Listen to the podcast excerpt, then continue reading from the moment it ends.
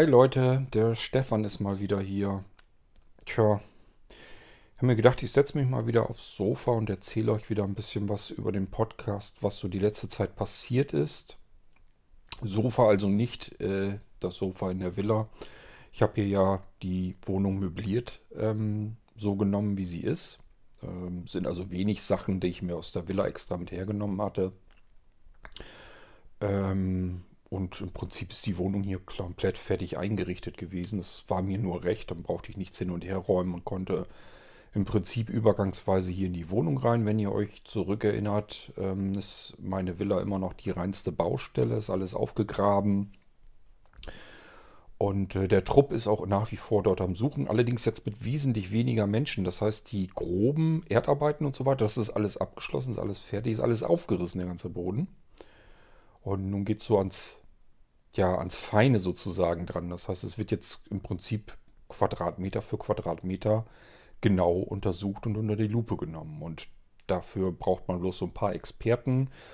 Somit ist da jetzt nicht ganz so viel Trubel. Ich war schon überlegen, ob ich äh, ganz wieder in die Villa zurückziehe oder hier noch bleibe.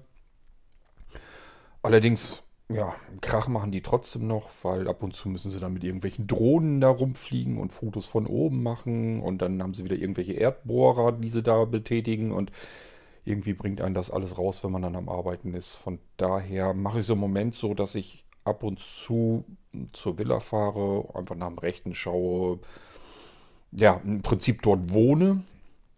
Und wenn es mir zu blöd wird dort, dann haue ich eben ab und fahre hier in den Ort, in meine Dachgeschosswohnung. Allerdings muss ich auch zugeben, jetzt so die Tage, wo es wärmer wurde, das ist ein Unterschied. Ähm, da ist die Villa schon deutlich kühler. Das kann man wesentlich besser da drin aushalten als hier direkt unterm Dach, wenn hier die Sonne drauf knallt. Ich möchte gar nicht wissen, äh, wie sich das dann hier im Hochsommer dann noch verhält. Ähm, na gut, so ein bisschen habe ich das letztes Jahr noch alles mitgekriegt. Aber ähm, ja, das war nur eine Vorahnung. Ich schätze, das wird noch deutlich schlimmer. Da kann man gar nicht so genug Fenster gegen aufreißen.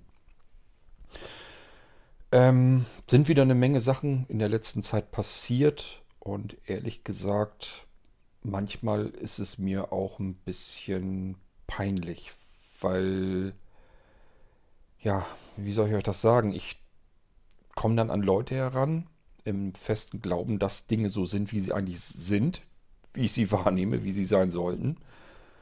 Und irgendwie dreht und wendet sich dann plötzlich alles und ich stehe da wie ein Volldepp, weil ich eben von etwas ausgegangen bin, was so nicht der Fall gewesen sein kann oder doch, oder ich weiß es auch nicht.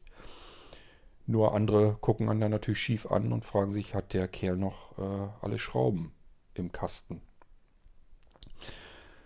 Ähm, bestes Beispiel, ich habe euch im letzten Podcast ja erzählt mit dem Rehkitz, das dort bei meiner Villa im Wald äh, vor sich hin am Quieken war. Das hörte sich wirklich manchmal so an, als wenn so ein Kleinkind am Schreien wäre. Deswegen hatte ich mich da ja fürchterlich erschrocken. Bis ich dann festgestellt habe, es ist nur ein Rehkitz, was heißt nur, das wohl offensichtlich nach seiner Mutter am Schreien ist. Und da tut sich nichts. Kein Reh weit und breit zu sehen sonst. Und das arme kleine Viech sitzt da unten und weiß nicht, was es tun soll. Ich habe mir dann ja gesagt, okay, das guckst du dir noch zwei Tage an. Wenn da nichts passiert, ähm, muss ich ja irgendwie handeln. Ich kann das arme Wesen da ja nicht, nicht verhungern lassen.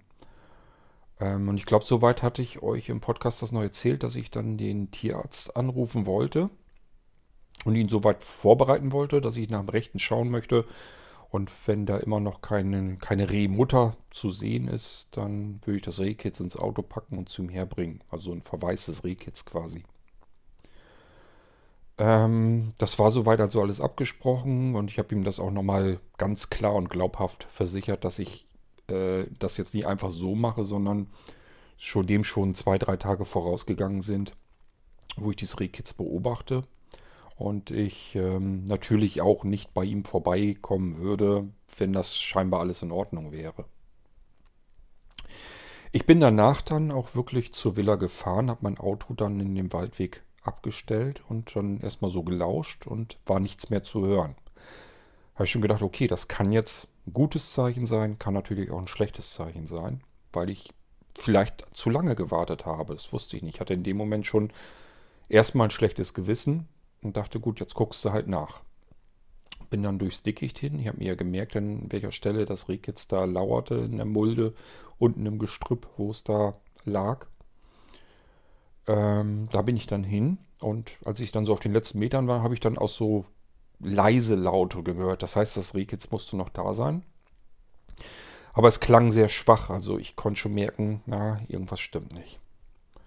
War natürlich keine, kein normales Reh, also keine Mutter zu sehen weit und breit und das Rehkitz lag wirklich am Boden und richte sich kaum noch. Also es war aus allen Kräften raus und war also offensichtlich, dass ich mich drum kümmern musste. Ich hatte eine Wolldecke mitgenommen. ich hatte eine Wolldecke mitgenommen und das Rehkitz mit der Wolldecke angefasst und dann da drin auch eingehüllt. Keine Ahnung, ob das zu irgendwas gut sein würde. Ich habe das irgendwo mal so, muss ich mal irgendwo gesehen haben oder so, dass man das so machen soll und habe das dann ins Auto gepackt, ähm, hinten auf den Rücksitz. Ich brauchte mich da auch nicht drum zu kümmern, das irgendwie zu fixieren oder irgendwie anzuschnallen oder die Beine zu festzumachen oder sonst irgendetwas.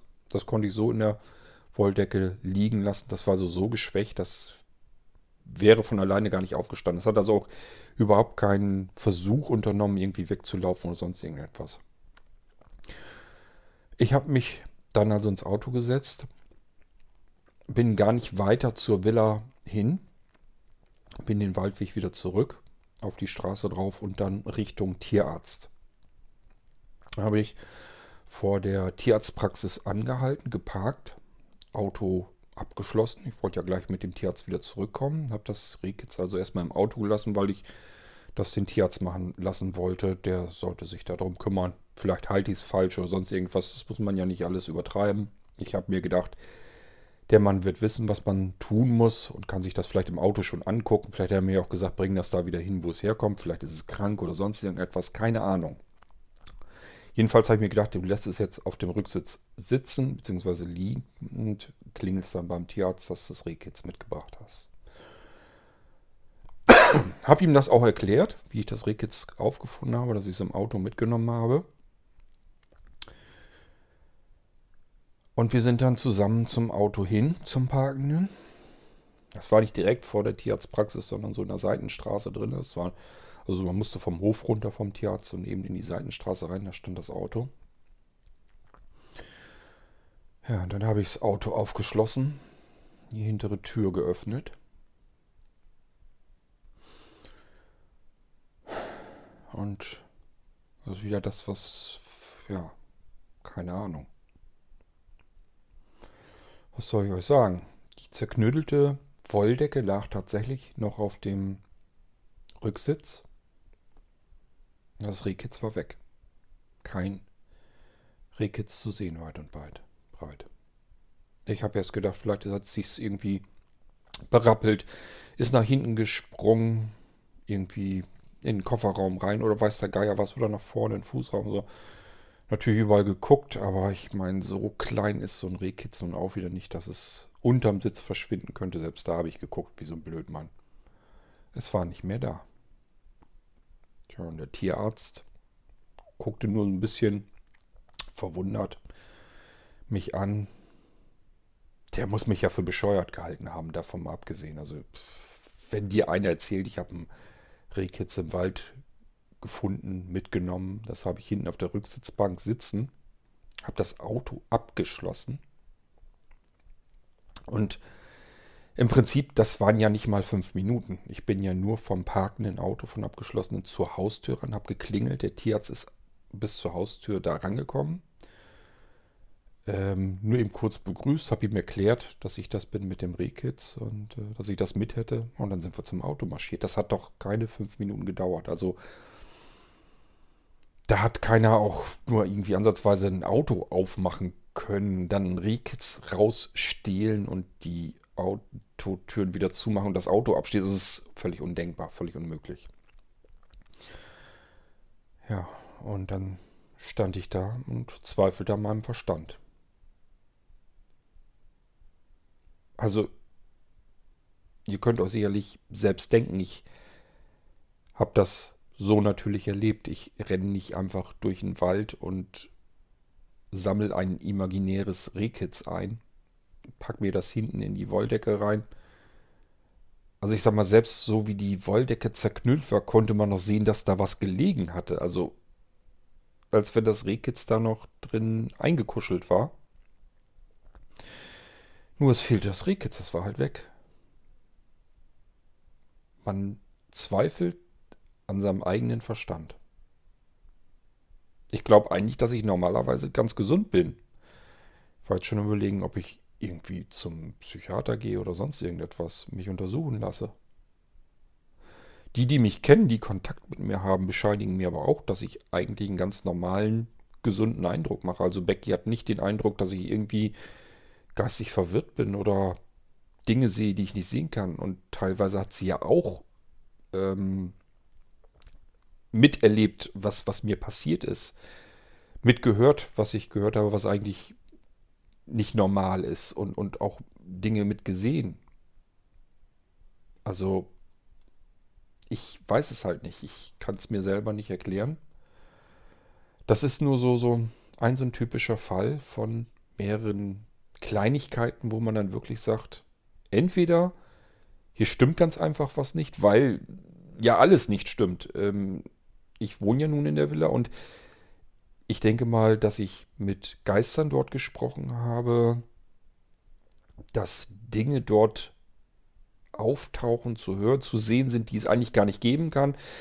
Das habe ich ja alles schon, schon miterlebt und ich bin ja auch nicht der Einzige. Und nehmen wir mal nur als Beispiel Melissa. Ich kann mich mit Melissa unterhalten. Ich habe sogar eine Aufnahme davon. Das haben wir ja selber hier im Podcast noch mit drin. Also das ist ja nicht so, dass sich das nur in meinem Gehirn alles abspielt. Und ähm, ich weiß aber nicht, wie man das noch erklären soll. Was anderes. Ich habe, seit ich ausgezogen bin aus der Villa, wie soll man das denn jetzt nennen? Wenn man das auch in dieses mysteriöse, mysteriöse Bett mit einbetten würde, würde man sagen, es sind so eine Art Visionen. Ähm, tatsächlich sind es sowas ähnliches wie Tagträume, aber nicht ganze Träume, sondern nur Einzelbilder, Standbilder. Ich weiß nicht, wie ich es euch sonst anders erklären soll. Das heißt, mm, ja, letztes Mal auch, da habe ich mich mit Oma Ingrid unten an ihrem Küchentisch unterhalten und habe plötzlich ein Bild vor Augen gehabt. Das waren höchstens ein, zwei Sekunden. Also, als wenn ich ein Foto oder so mir ansehe, aber komplett. Also es ist kein Rahmen drumherum, sondern ich bin in dieser Situation offensichtlich drin. Ich sehe das in dem Moment, dieses Bild. Und das ist nur für ein, zwei Sekunden da, dann ist es weg. Und ich nehme es nur ganz kurz wahr. Ich merke, jetzt ist irgendwas anders geworden und habe das aber auch zumindest so weit gespeichert, dass ich es hinterher wieder abgleichen kann.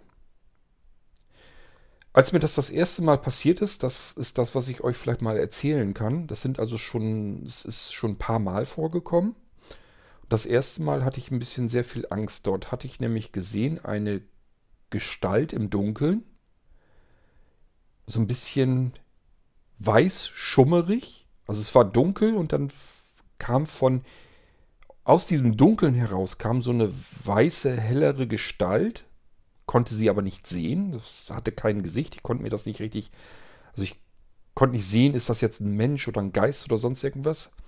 Aber dieses, dieser, ja, wenn es jetzt ein Geist war, also diese, dieser, diese weiße Gestalt, hatte seinen rechten Arm erhoben Und für mich sah das so aus, als hätte er irgendwas in der Hand, mit dem er auf mich zu stechen oder schlagen wollte. Also sehr bedrohliche Szene.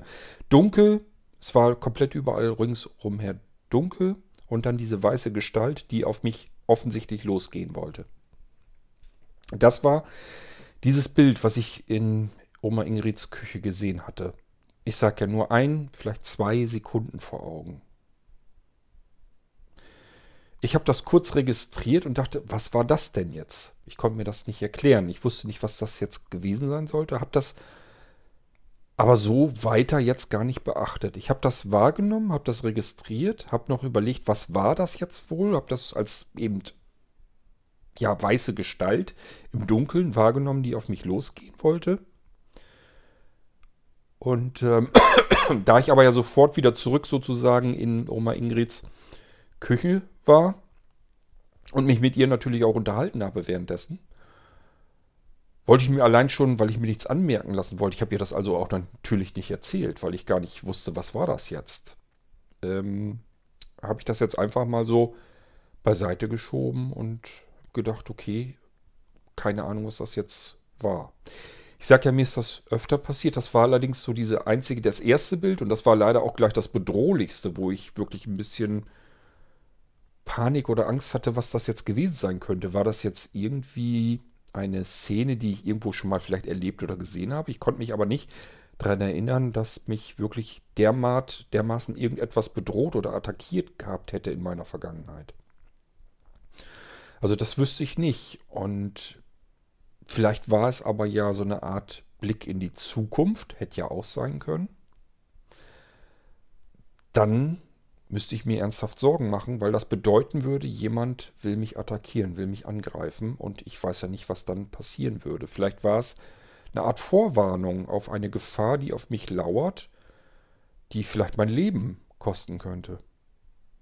Denn letzten Endes, das ist ja alles irgendwie schon so ein bisschen bedrohlich, was mir so die letzten zwei, drei Jahre so passiert ist alles. Erinnert ihr euch noch an diese wirklich lebensbedrohende äh, Zeit, die ich in diesem Käfig auf dem Dachboden gefangen war.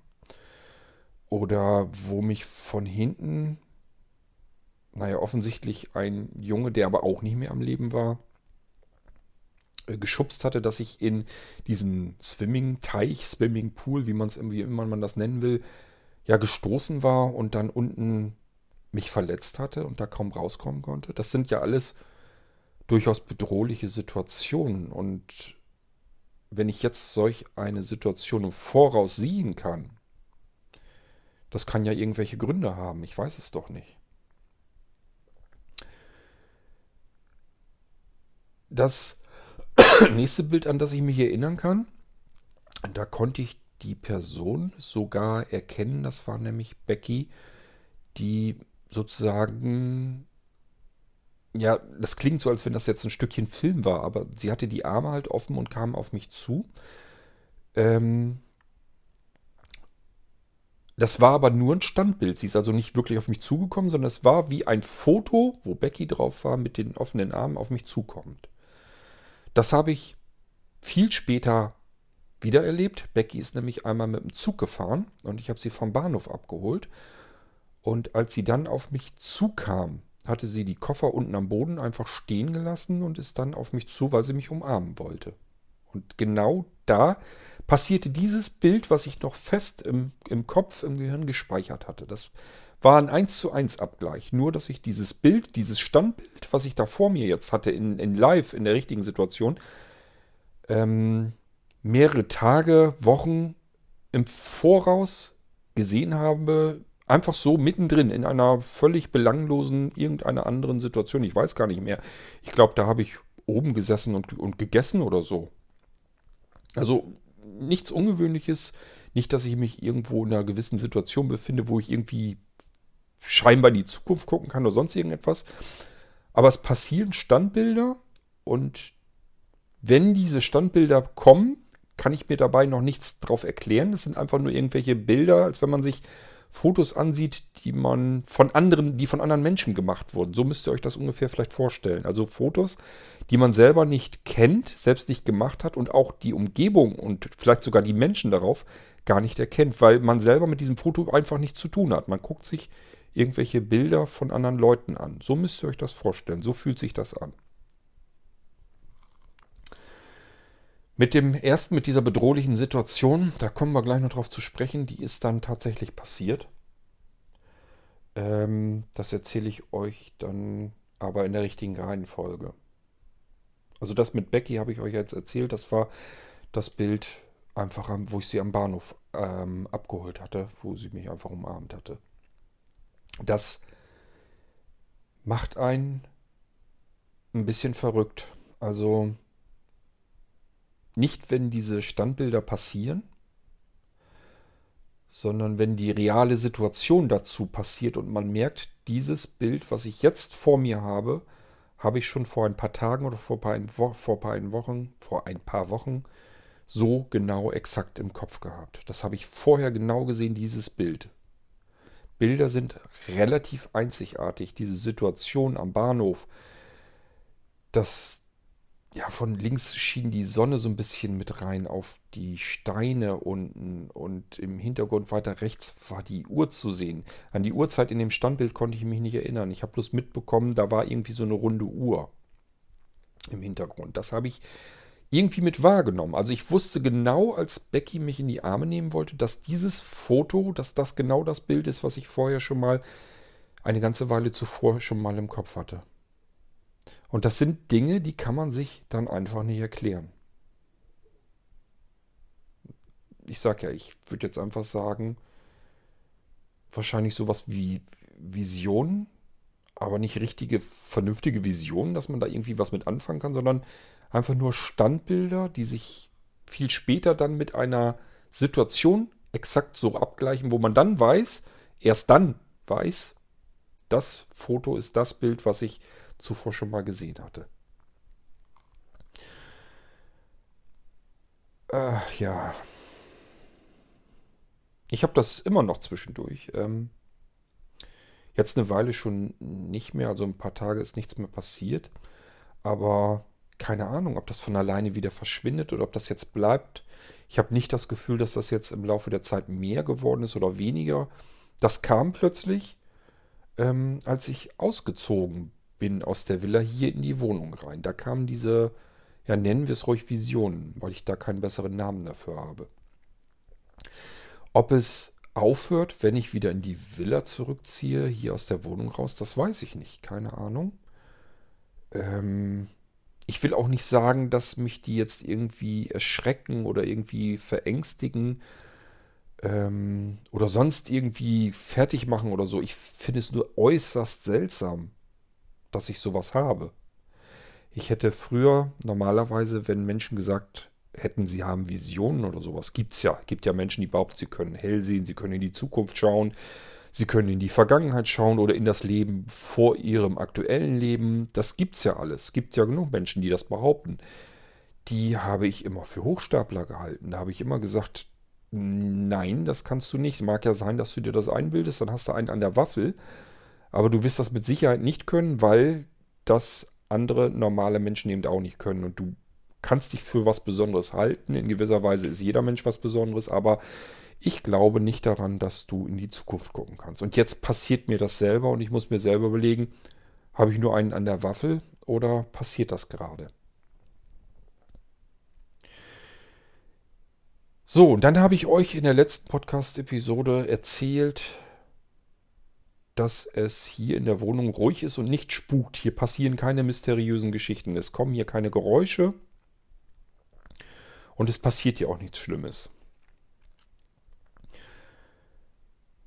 Jetzt hatte ich aber zwischendurch doch etwas. Und zwar war das eine Nacht, die war in sich total bekloppt. Ich erzähle euch mal, was passiert ist. Ähm, das war in einer Nacht von Sonntag auf Montag. Und ich hatte montags eine Besprechung in Hannover und wusste, ich muss früh losfahren, muss früh raus. Habe mir also den Wecker gestellt ähm, auf, ich glaube, 6 Uhr wollte ich gerne geweckt werden. Ähm, dann, ja, habe ich mich soweit fertig gemacht, bin ins Bett gegangen, bin dann irgendwann auch eingeschlafen und dann klingelte der Wecker. Den habe ich dann ausgeschaltet und dachte nur, meine Güte, so richtig gut geschlafen hast aber nichts, bist irgendwie doch total groggy.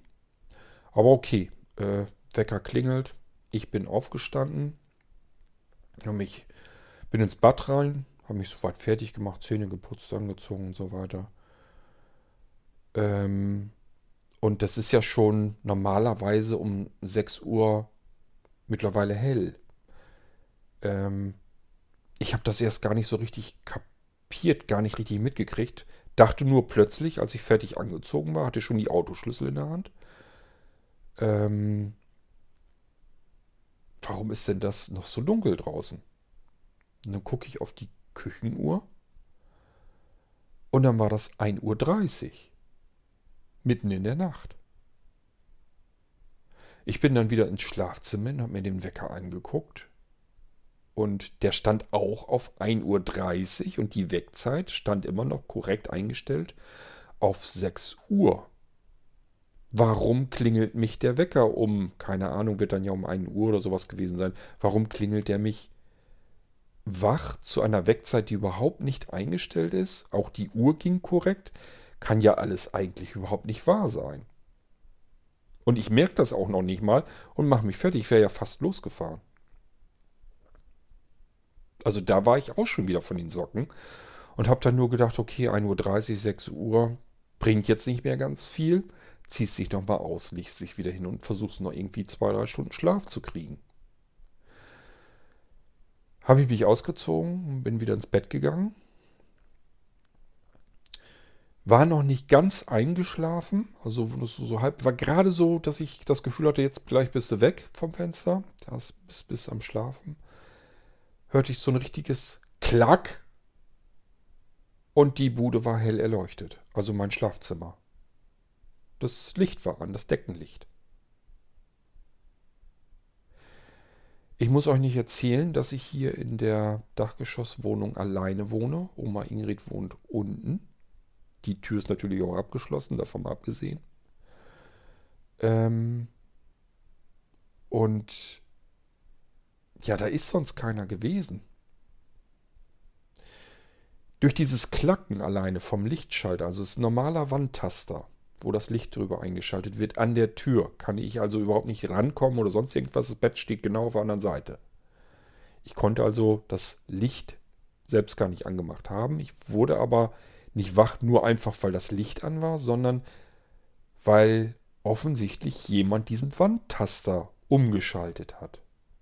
Dadurch ist das Licht angegangen. Ich bin durch dieses Klacken des Lichtschalters wach geworden und dann durch dieses hell erleuchtete Zimmer. Und auch da habe ich mich natürlich wieder gefragt, was ist denn jetzt wieder los? Offensichtlich soll ich hier heute Nacht nicht schlafen. Das, ich soll wohl scheinbar gar keinen Schlafen mehr kriegen. Ich konnte mir auch das natürlich überhaupt nicht erklären. Man ist ja total bescheuert. Ich habe dann auch die Schlafzimmertür aufgemacht und habe draußen geguckt, ob da jemand ist, aber klar, war natürlich niemand. Ich hätte ja nichts gesagt, wenn einfach nur das Licht angegangen wäre. Dann hätte ich mir gesagt, pff, keine Ahnung, kann ja irgendein elektrischer Vorfall sein, was weiß denn ich. Aber das ist ein Wipsch-Taster, also einer, den man auf, nach oben drücken muss, damit das Licht angeht und nach unten drücken muss, damit das Licht ausgeht.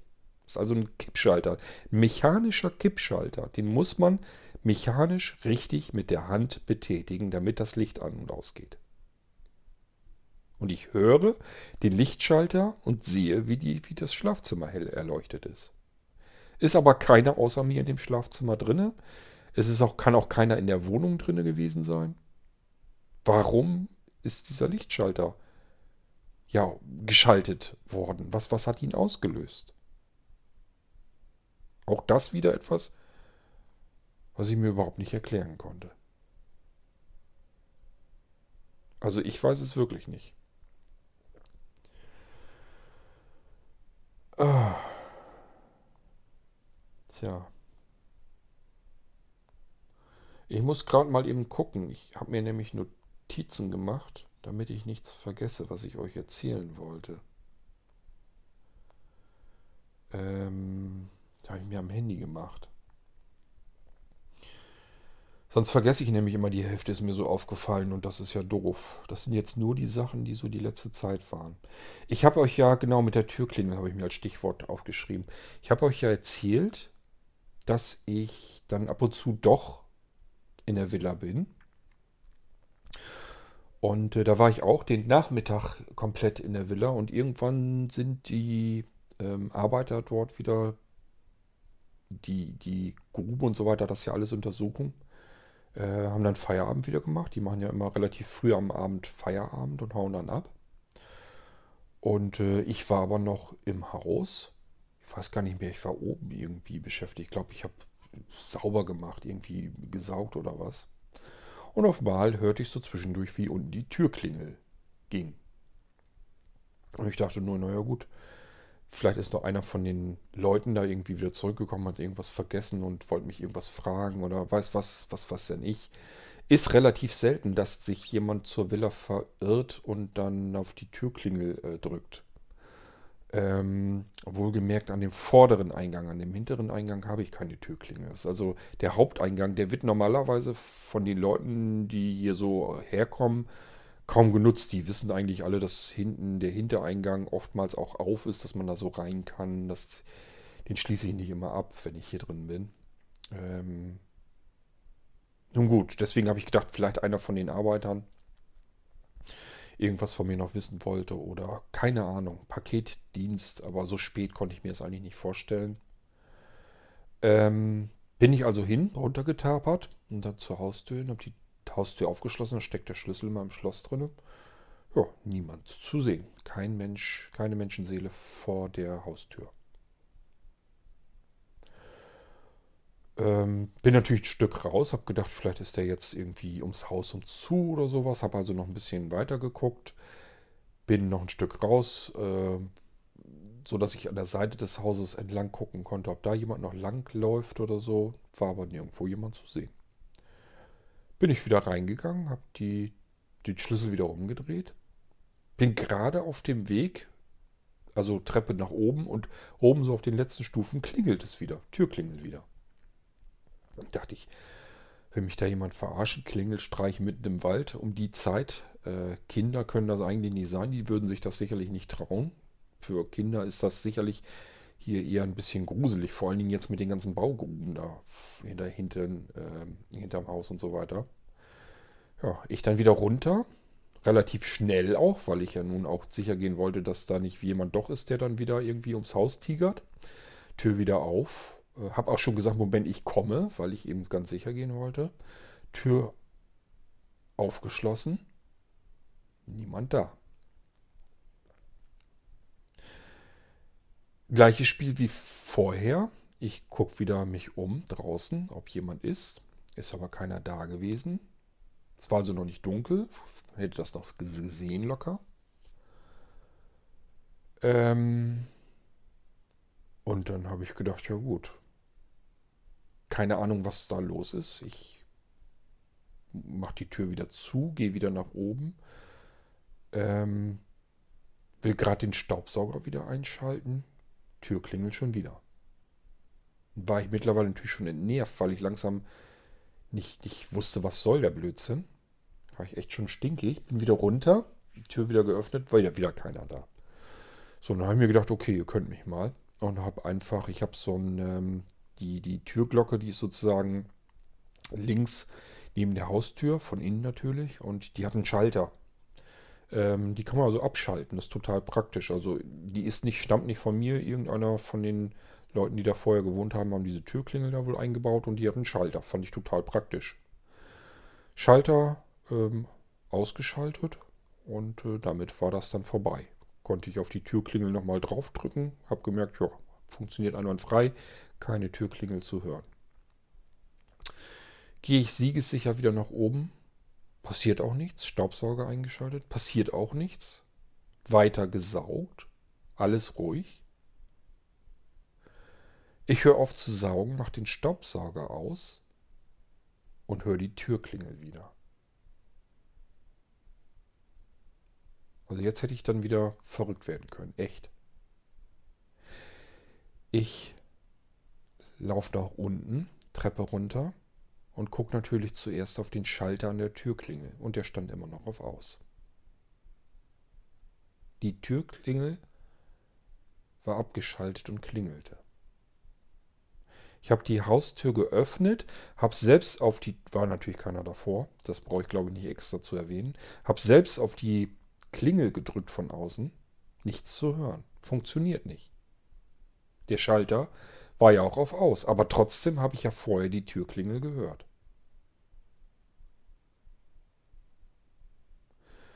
Auch wieder so eine Sache, die ich mir einfach nicht erklären konnte. Ich habe die Türklingel ausgeschaltet gelassen und dann ist auch eine ganze Zeit lang nichts mehr passiert. Ich habe sie allerdings auch vergessen, muss ich dazu sagen. Ich habe die also vergessen wieder einzuschalten. Ähm, ich hätte ja spätestens dann, als ich ähm, weggefahren bin von der Villa, hätte ich normalerweise die Türklingel sonst wieder eingeschaltet. Ich habe sie aber vergessen. Und irgendwie zwei, drei Tage später ist das nämlich dann wirklich passiert, ähm, dass ein, ein, ein Arbeiter dort, also ich war wieder in der Villa und ein Arbeiter wollte ähm, mit mir was besprechen und hat an der Türklingel geklingelt. Und die ging dann halt nicht. dadurch ist er hinten an den Hintereingang rein und hat die aufgemacht und hat mich dann gerufen. Dann bin ich dahin und dann hat er mir erzählt, ich habe vorne versucht zu klingeln, aber die Türklingel ging nicht. Da ist mir das erst wieder eingefallen, dass ich die hier abgeschaltet hatte. Die funktioniert also nach wie vor noch immer nicht. Aber wie kann es dann sein, dass sie zwischendurch trotzdem geklingelt hat?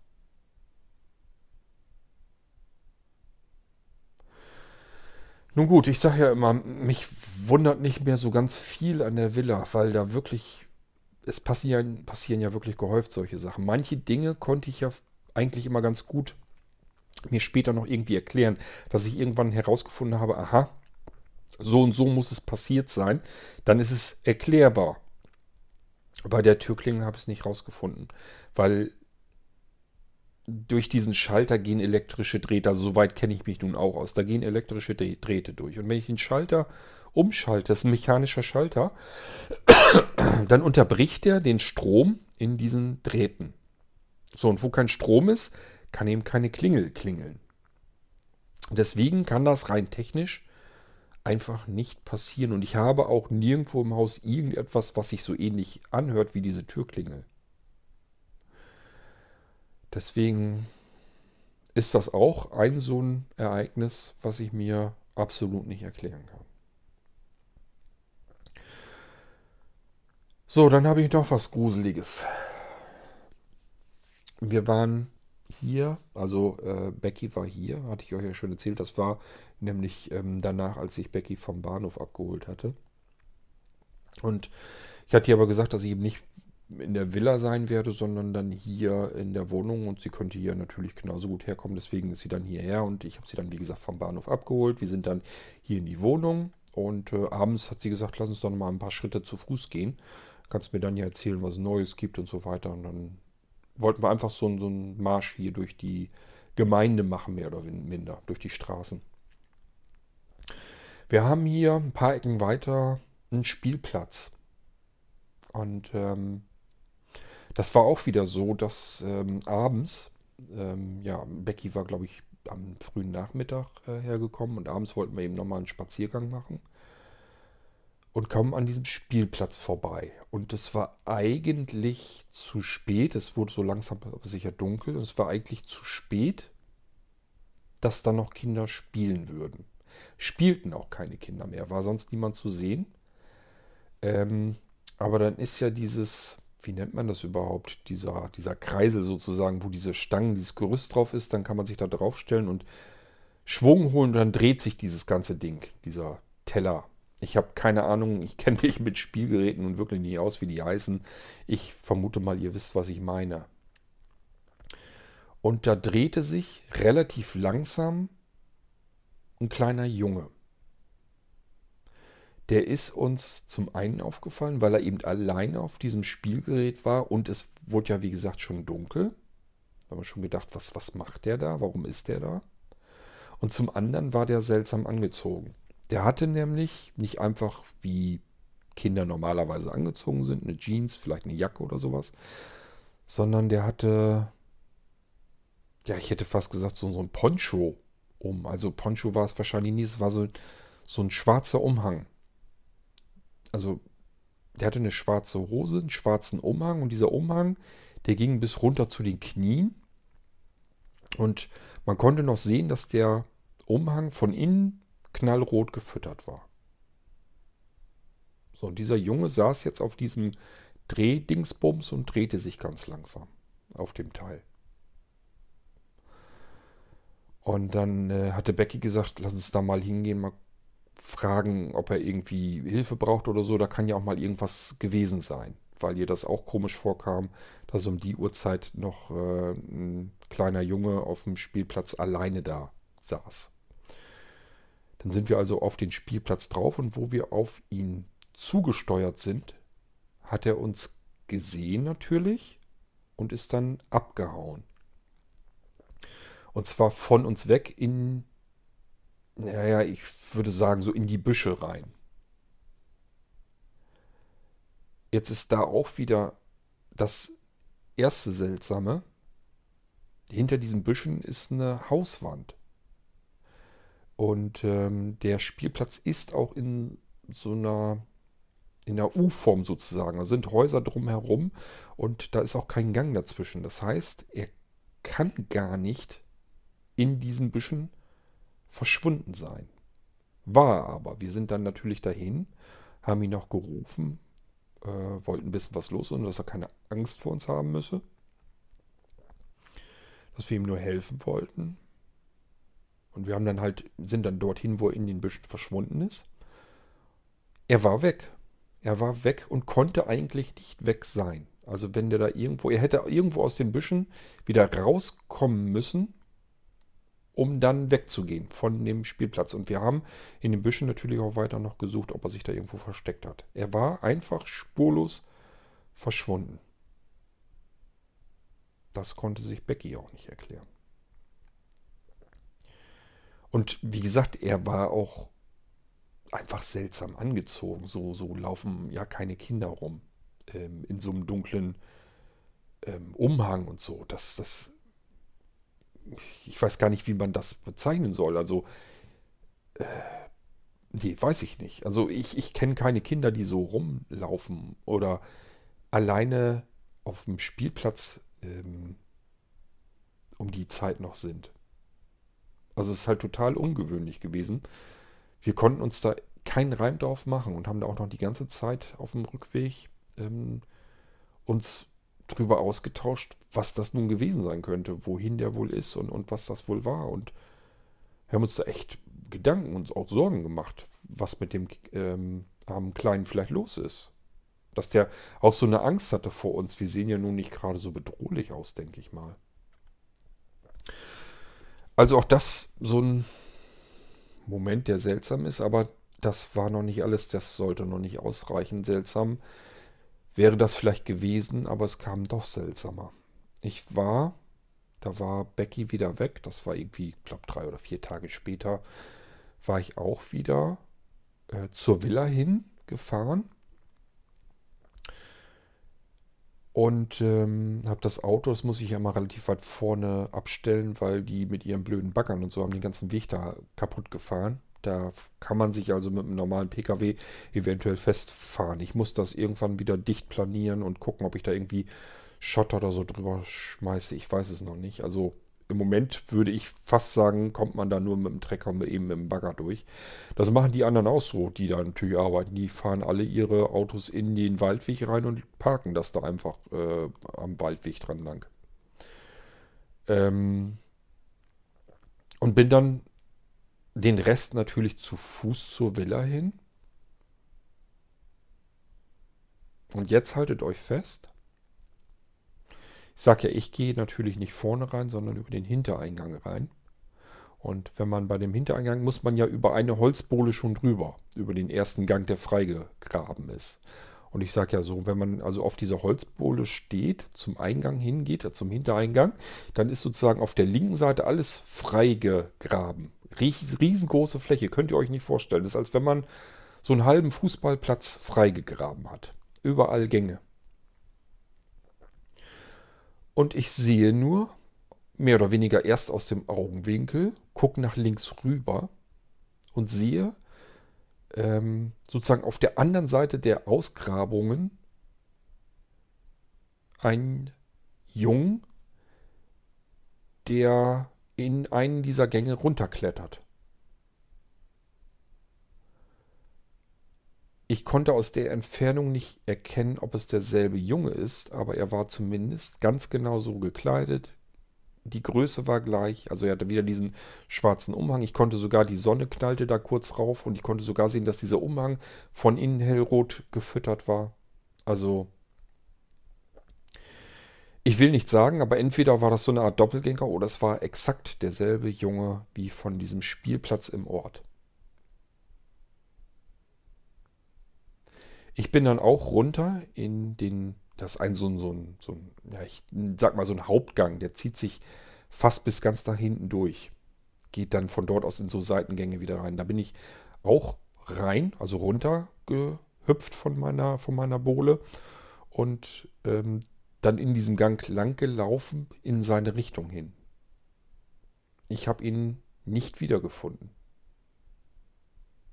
Ich habe auch nichts gehört. Ich habe zwischendurch bin ich mal angehalten, um einfach zu hören, ob da irgendwo was zu, zu hören ist, ob irgendwo einer lang geht oder klettert oder sonst irgendwas. Man kann das ja sonst eventuell hören, ist ja relativ leise alles, bis auf den Krach, den die Vögel da im Wald machen. Ähm, es war absolut mucksmäuschenstill, ich konnte nichts hören. Und habe diesen Jungen auch nicht wieder gefunden. Bin zuletzt, als ich aufgegeben habe, bin ich als erstes in die Villa rein, ganz nach oben. Da kann man aus dem Seitenfenster, ich habe da oben quasi nicht dort, wo das Schlafzimmerfenster ist, sondern neben dem Schlafzimmer ist noch so eine, das nutze ich mehr oder weniger als Rumpelkammer. Und das Fenster geht zu dieser Seite hin, wo man auf die Gänge sehr gut gucken kann. Das hätte ich vielleicht mal gleich machen sollen. Aber ich hatte natürlich auch ähm, die Hoffnung, dass ich den Jungen irgendwie erwischen kann. Zum einen hat der da nichts zu suchen? Das, der, der kann sich einen Hals da brechen. Das ist kein Spielplatz. Ähm, Aber auf der anderen Seite, die Situation auf dem Spielplatz, das war ja auch schon alles höchst mysteriös. Also, wo kam dieser Junge dort her? Und vor allen Dingen, wohin ist er dann verschwunden? Und warum taucht er jetzt ähm, bei der Villa wieder auf, in diesen Gängen? Das sind ein paar Kilometer, also ein ein Junge in seinem Alter, ich kann mir nicht vorstellen, dass der mit dem Fahrrad vom Ort äh, bis zur Villa fährt. Klar, möglich ist alles, aber allein schon dieses, diese eigenartige Kleidung ist ja verrückt. Ja, das ist das andere Ding. Das ist der kleine Junge, den hatte ich mir mit notiert. Das sind alles Dinge, ich weiß, die sind unfassbar eigentlich. Also jedes Ding für sich, da kann man eigentlich einen Gruselroman draus schreiben. Und mir passieren die hier einfach so in Reihenfolge. Und ich habe bisher immer gedacht, das hängt alles allein und einzig allein mit der Villa zusammen. Das heißt, nur dort sind bisher seltsame Dinge passiert. Und jetzt passieren sie aber auch außerhalb der Villa. Das ist das, was mich so ein bisschen umtreibt, wo ich nicht so ganz mit klarkomme. So, jetzt passt auf, das ist die nächste Geschichte.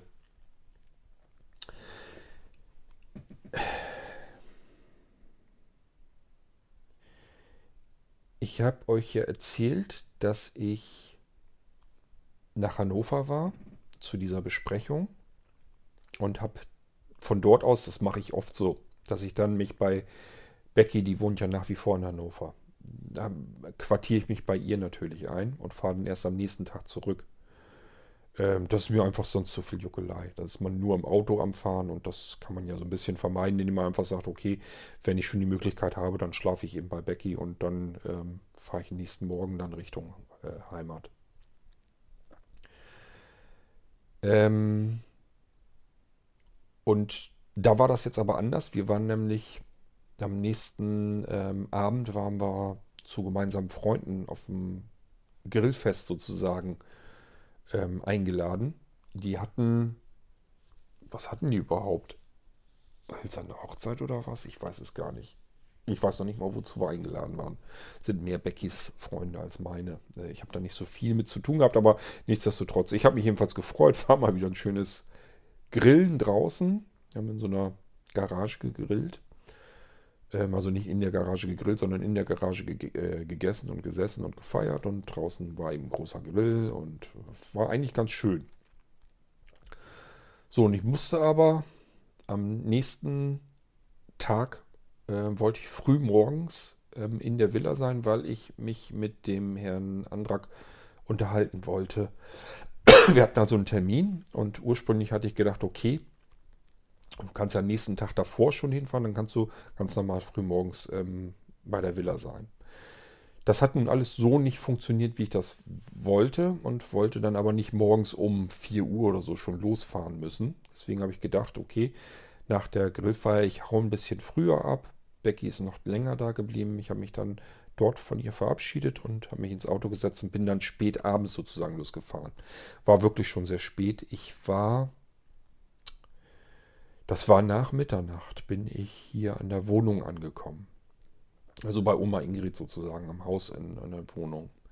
So, und dann habe ich draußen ganz normal auf der Hofeinfahrt geparkt. Da muss man so einmal hier ums Haus quasi fast umzu, um dann ganz normal die Haustür aufzuschließen. Ja, und wie das dann so passierte, ähm, ist mir der Wohnungsschlüssel, den hatte ich aus der Hosentasche rumgefummelt, der ist mir runtergefallen. Und dann ist der so blöd gefallen, ähm, ich habe mit dem Auto so geparkt, dass sozusagen links vorne daneben war Holz gestapelt oder vielmehr ist es natürlich noch. Ähm, Oma Ingrid hat unten so einen kleinen Holzofen, den befeuert sie im Winter und da lässt sich immer Holz kommen. So ein, so ein älterer Herr, der bringt ihr das her und stapelt ihr das dann schon fertig dahin. Ich glaube, der kriegt auch ganz gut Geld dafür. Ist ja auch egal. Jedenfalls ist das Holz da gestapelt. Und ich habe schon gemerkt, wie das, der Schlüssel, das hört man ja so, so klimpern, dass der in die Richtung. Und dann war ich eine ganze Weile wohl unten auf den Steinen am Rumtasten. Ich konnte das also nicht sehen. Es war allerdings ähm, jetzt nicht Vollmond, aber es war Mondschein. Und ähm, ich war unten auf den Steinen dann rumtasten und dann habe ich das, den Schlüssel unter diesem Holzhaufen zwar gefunden, bin aber da gegen den Stapel wo blöd gegengekommen, sodass da was von runtergescheppert ist. Also hab halt Krach gemacht. Hab schon gedacht, hoffentlich hat jetzt keinen hier von den Nachbarn oder so geweckt deswegen, aber ich konnte es nun sowieso nicht mehr ändern, ist passiert. Hab den Schlüssel dann jedenfalls gefunden und bin dann weiter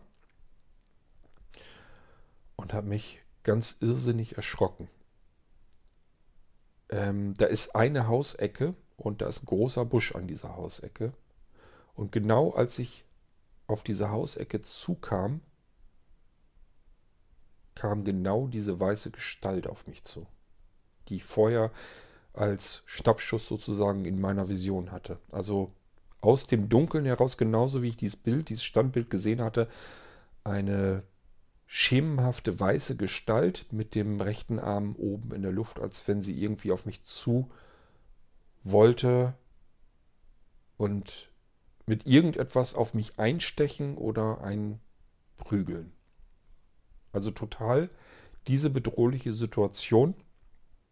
Allerdings habe ich die so bedrohend in dem Moment gar nicht richtig registriert, weil das alles so schnell ging. Ich habe da natürlich überhaupt nicht mit gerechnet, dass auf einmal diese weiße Gestalt da um die Ecke kommt und jetzt auf mich losgehen würde. Ich habe mich ganz furchtbar erschrocken, bis ich dann gemerkt habe, das ist Oma Ingrid. Die war mit ihrem Nachthemd da draußen am Rumlaufen. Ist das zu glauben? Ich hätte zu viel kriegen können. Als ich das kapierte, als ich das realisiert hatte, habe ich gesagt, Mensch, bist du des Wahnsinns? Ich hätte, stell mir vor, ich hätte mich jetzt gewehrt. Ich wusste doch gar nicht, was jetzt los ist. Was machst du hier draußen um Himmels Willen? Und dann sagte sie ganz locker und lässig, ich dachte, du wärst ein Einbrecher. Die hatte diese, kennt ihr diese, diese Holzdinger, womit man Fleisch plattklopfen kann? So ein Ding hatte sie in der Hand. Wäre ich jetzt irgendjemand gewesen, den sie nicht gekannt hätte, dann hätte die mich mit einem Fleischklopfer bearbeitet. Ich dachte, es kann doch wohl nicht wahr sein. Und das war diese bedrohliche Situation. Das war Oma Ingrid im Nachthemd draußen, mitten in der Nacht, die nicht, zwar nicht direkt auf mich losgehen wollte, aber das hätte, ich hätte ihr das so zugetraut. Die wäre auf mich losgegangen. Die hat gedacht, ich wäre ein Einbrecher und hat dann nichts Besseres zu tun, als aufzustehen, sich einen Fleischklopfer aus der Küche zu nehmen, Haustür aufzumachen und dem Einbrecher munter entgegenzugehen. Es ist unfassbar. Ich habe bloß gesagt, sag mal, überleg doch mal, wenn ich jetzt ein Einbrecher wäre, ich wäre doch viel stärker als du. Und selbst wenn du da mit deinem Fleischklopfer auf einen Einbrecher zukommst, du musst doch damit rechnen, dass der vielleicht mal einen Revolver in der Hand hält oder ein Messer oder sowas. Das ist doch gefährlich, was du hier machst. Dann warte doch lieber mit dem Telefon in der Hand vor der Haustür, ob da jemand versucht, durch die Haustür einzudringen oder sonst irgendetwas. Schließ dich lieber ein oder aber doch nicht. Also, ich habe echt gedacht, das kann nicht angehen. Manchmal denkt man echt mit alten Leuten, die spinnen manchmal ein bisschen. Ich war auf der einen Seite froh, dass sich herausstellte, diese bedrohliche Situation, die ich da so halb wahrgenommen hatte, dass das eben gar nicht eine bedrohliche Situation, sondern einfach mehr oder minder ein Missverständnis war. Dass es nur die wirklich sehr harmlose und sehr liebenswürdige Oma Ingrid war, die mir da entgegenkam im Nachthemd. Aber auf der anderen Seite habe ich mir echt Sorgen gemacht. Ich habe echt gedacht, das kann doch nicht angehen, dass die da nachts rumtigert. Und ähm, wenn das irgendwelche Einbrecher gewesen wären, es hätte ja auch sein können, dass ich jetzt doch bei Becky geblieben wäre. Es war ja nichts abgesprochen. Ich habe Oma Ingrid nicht Bescheid gesagt, dass ich da in der Nacht nach Hause komme oder nächsten Morgen oder so, sondern ich habe ihr nur erzählt, dass ich eben nach Hannover fahre und noch nicht genau wüsste, wann ich wieder zurückkomme. Ist aber ja auch nicht weiter tragisch. Ich habe ja einen Haustürschlüssel, ich kann ja jederzeit rein. Und normalerweise ähm, schläft die Frau doch auch so fest, dass ich leise, ganz normal hätte nach oben tapsen können. Wahrscheinlich ist sie durch meinen umgerissenen Holzstapel ähm, aufgewacht. Oder vielleicht war sie vorher schon wach durch das Geräusch vom, vom Auto oder so und dann hat sie den Krach von dem Holzstapel gehört, gedacht, vielleicht sind das irgendwelche Einbrecher, die durch irgendwelche Fenster reinkommen oder so, das weiß ich nicht. Ich habe mit ihr da so nicht weiter drüber gesprochen, wodurch sie jetzt wach geworden ist. Also wirklich verrückt. Aber gut, ähm, zumindest hat sich dieses bedrohliche Standbild, diese Vision dann aufgeklärt.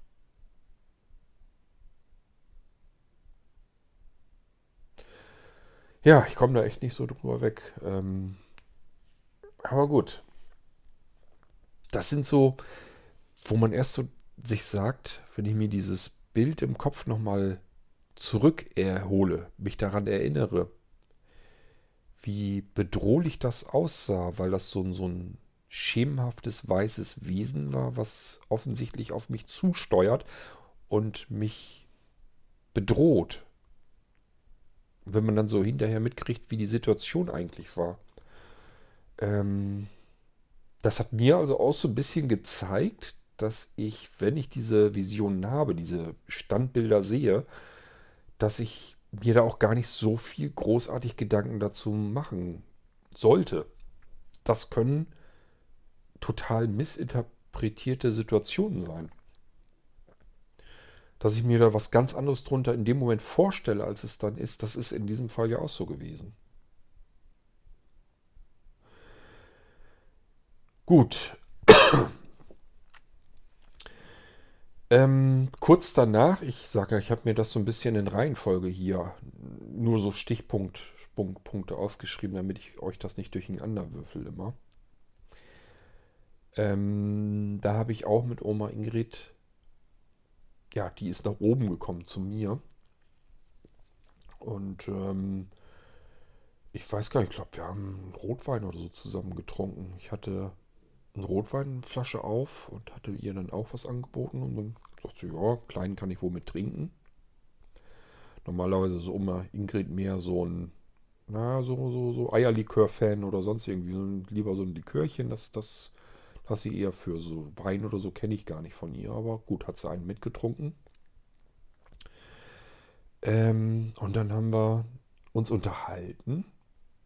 Und dann guckte sie ähm, auf die Bücher. Ich habe auf auf meinem Wohnzimmertisch, äh, das ist so ein bisschen höher, das ist auch gleichzeitig Esszimmertisch, ähm, auf dem Wohnzimmertisch lagen einige dieser uralten Bücher, die habe ich mir aus der Villa mitgenommen. Das ist ähm, total praktisch. In der Villa hätte ich da so keine Zeit zu gehabt. Ich habe mir einfach mal von diesen alten Büchern so ein bisschen was mitgenommen, was für mich so am spannendsten aussah. Da sind auch Bücher dabei, die sind zum einen müssen die Asbach uralt sein und zum anderen teilweise auch sogar, ja, die Bücher finde ich ein bisschen gruselig. Da sind Bücher dabei mit Bildern drin, Schwarz-Weiß-Fotografien, offensichtlich von toten Menschen. Also die aufgebahrt sind. Da sind Bücher davon da. Da sind leider keine Daten mit dabei. Also es ist weder ein Datum drunter noch der Name des Menschen, der auf dem Foto zu sehen ist. Man sieht halt einfach nur alte, tote Menschen auf Schwarz-Weiß-Fotografien in diesem Buch. Somit kann man da eigentlich nicht so viel mit anfangen. Aber das ist auch nicht das Einzige. Aber ich habe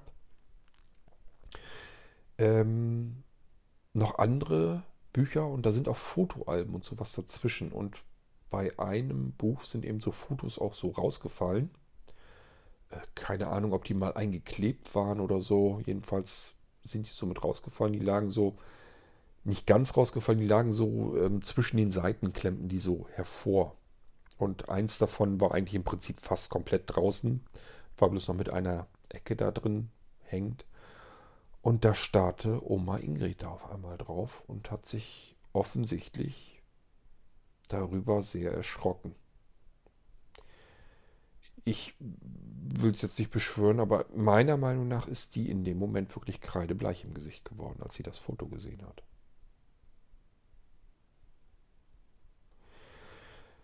Wollte ich natürlich wissen, was mit ihr los ist. Dann fragte sie mich, ob ich vielleicht wüsste, wer das auf dem Foto ist, ob ich mit dem irgendwas schon mal zu tun hatte. Und dann habe ich ihr gesagt, dass das ähm, Foto, das steckt ja in diesem Fotoalbum drin. Das Fotoalbum habe ich eben auf dem Dachboden der Villa gesehen. Und dass ich davon ausgehe, dass das Fotoalben sind von Menschen, die dort eben mal irgendwann gelebt oder gewohnt haben. Und da hat sie gesagt, ich kenne diesen Mann. Dann könnte man ja sagen, gut, kann ja sein. Nur ganz ehrlich, liebe Leute, das Foto zeigte einen alten Mann und das Foto selbst konnte man ganz klar sehen. Das war nicht aus den 80ern, nicht aus den 70ern und auch nicht aus den 60ern. Das muss einfach uralt, das ist eine uralte Schwarz-Weiß-Fotografie, schon völlig vergilbt. Ich würde mal, wenn ich es schätzen müsste, würde ich eher sagen, irgendwo Jahrhundertwende. Und wir reden hier nicht von Jahr 2000, sondern eher Richtung 1900. Und den Mann will sie gesehen haben. Oma Ingrid ist alt, aber nicht so alt. Und dann habe ich gleich gesagt, das kann ja wohl eigentlich nicht sein, dass du den Mann schon mal gesehen hast. Dann sagt sie, guck dir den Mann mal, mal genau an. Wenn man den, wenn man dem Mann begegnet ist, den kann man nicht mehr vergessen. Das Foto hatte ich mir vorher noch nicht so intensiv angeguckt. Habe ich dann aber natürlich gemacht. Ich habe das Foto dann in die Hand genommen, habe mir diesen Bann genauer angeguckt. Und sie hat da nicht ganz unrecht. Ich würde das Erste, was mir einfallen würde als Begriff, wenn ich die Augen dieses alten Mannes beschreiben müsste, hätte ich gesagt diabolisch der hatte einen Blick selbst auf diesem uralten Schwarz-Weiß-Foto, der ging einem durch Mark und Bein. Das war ein richtiger, durchdringender, fieser, hasserfüllter Blick. Ein, ein Blick voller Macht. So würde ich es beschreiben. Und Oma Ingrid hat mir dann auch erzählt, wo sie diesem Mann begegnet ist. Das ist schon ein paar Jahre her gewesen. Allerdings, wir reden hier nicht von Jahrzehnten und schon gar nicht von einem Jahrhundert, sondern von wenigen einzelnen Jahren, also noch nach 2000 auf alle Fälle. Sie konnte sich nicht genau daran erinnern. Sie würde schätzen vielleicht fünf, sechs Jahre her.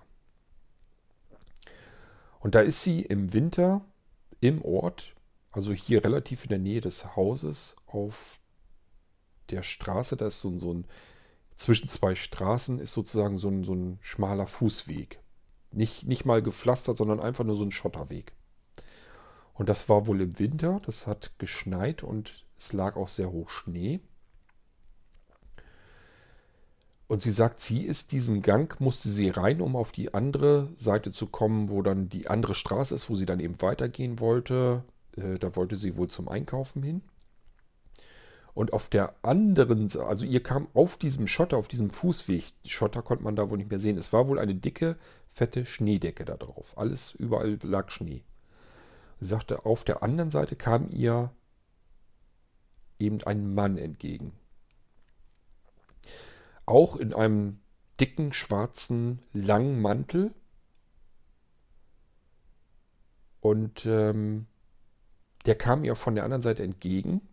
Und was sie bis heute hin so in Erinnerung hatte, war, dass dieser Mann mit seinen Schritten keinen einzigen Laut von sich gegeben hat. Also ihre Schritte konnte sie ganz deutlich hören. Dieses Knatschen im Schnee, das ließ sich gar nicht verhindern aber sie konnte nur ihre Schritte hören. Sie hat gesagt, sie ist dann unterschiedlich schnell gegangen, ist erst ein Stückchen langsamer gegangen, einfach weil sie dachte, vielleicht geht dieser Mann ja in demselben Tempo, mit denselben Schritten zufällig, sodass das so ein bisschen synchron ist, dass sie sozusagen, weil sie ihre Schritte hört, seine Schritte nicht hören könnte. Ähm, sie ist langsamer gegangen, sie ist schneller gegangen, sie ist auch einmal ganz kurz eben stehen geblieben und der Mann ist, hat sich unverändert ganz normal weiter bewegt und sie konnte seine Schritte nicht hören. Und das wäre normalerweise so gewesen. Sie hat gesagt, ähm, sie hätte normalerweise seine Schritte ganz klar und deutlich hören müssen. Dieses Geknatsche im Schnee kann man normalerweise, wenn es still ist, ganz weit hören. Und das war eben ihr aufgefallen, als ihr dieser Mann entgegengekommen ist, im Schnee auf diesem Schotterweg. Die beiden sind sich dann auf diesem Weg natürlich irgendwann begegnet.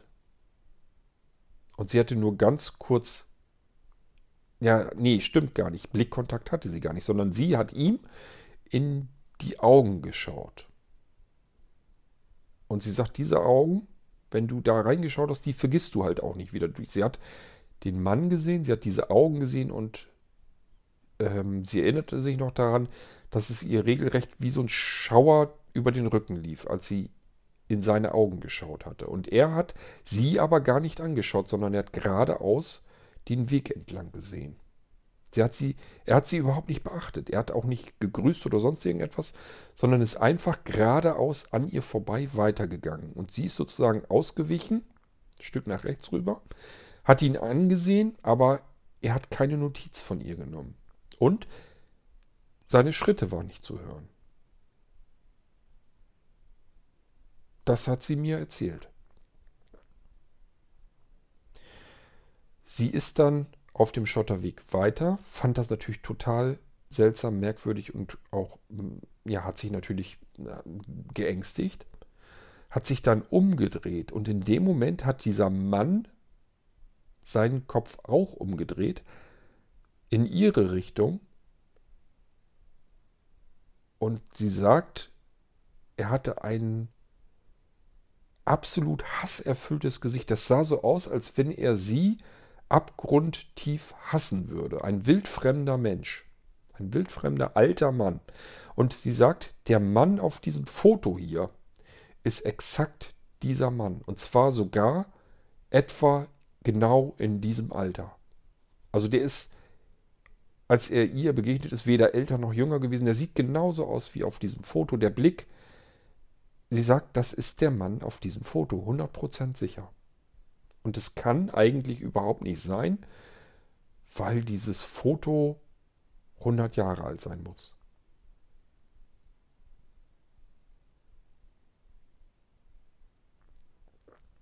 Ich weiß nicht, wie Oma Ingrid das damit gegangen ist. Also wir haben da noch eine ganze Weile drüber gesprochen. Ich habe ihr auch so ein bisschen erzählt mit der Villa und so weiter. Ich habe ihr das nicht im Einzelnen erzählt, was da alles passiert ist. Um Gottes Willen, ich will ihr da auch nicht mir noch mehr Angst machen. Ähm, wir haben das so ein bisschen so hingespielt, naja, dass es halt Menschen gibt, die sich sehr ähnlich sehen. Und es kann ja nur so gewesen sein, dass sie einen anderen Menschen, einen anderen Mann dort gesehen hatte, dass ihr ein anderer Mann begegnet ist. Aber ich finde das schon sehr seltsam. Auch allein schon, weil sie sagte, dass die Schritte im Schnee nicht zu äh, hören waren und so weiter.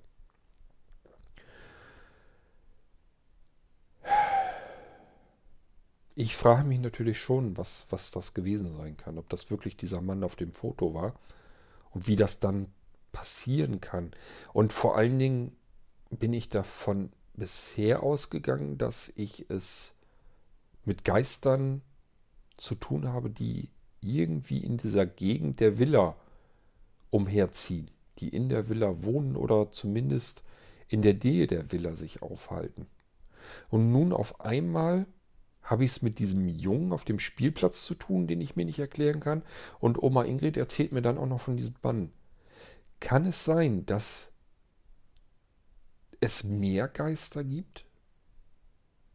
Und man sie vielleicht so als solche in der Intensität einfach bloß nicht wahrnimmt. Wenn jeder hier im Ort vielleicht nur einmal solch eine seltsame Begegnung hat mit einem Menschen, wo er sagt, das war aber seltsam.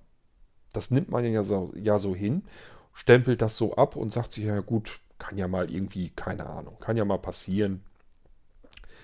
Da machen wir jetzt keine weiteren Gedanken. Wenn man das aber alles zusammensuchen würde, also ich bin wirklich schon fast so weit, dass ich am liebsten jeden, der hier schon wohnt im Ort, mit dem ich zufällig so ins Gespräch komme, den würde ich am liebsten fragen, ist dir schon mal was sehr Seltsames aufgefallen?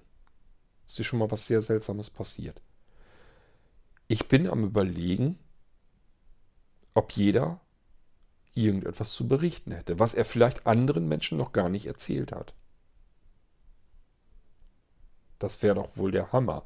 Stellt euch das mal vor, wenn unter uns, vielleicht auch unter uns allen, solche Sachen vielleicht schon mal irgendwie passiert sind. Vielleicht nicht so, dass man das so eindeutig gleich wahrgenommen hat, aber dass vielleicht doch irgendwie was Seltsames, was Mysteriöses passiert ist, was man sich so nicht weiter erklären kann. Und wenn man das mal alles so zusammenfasst, müsste man eigentlich zu dem Schluss kommen, dass irgendwie doch irgendwas irgendwie anders ist, als man das normalerweise hin wahrnimmt.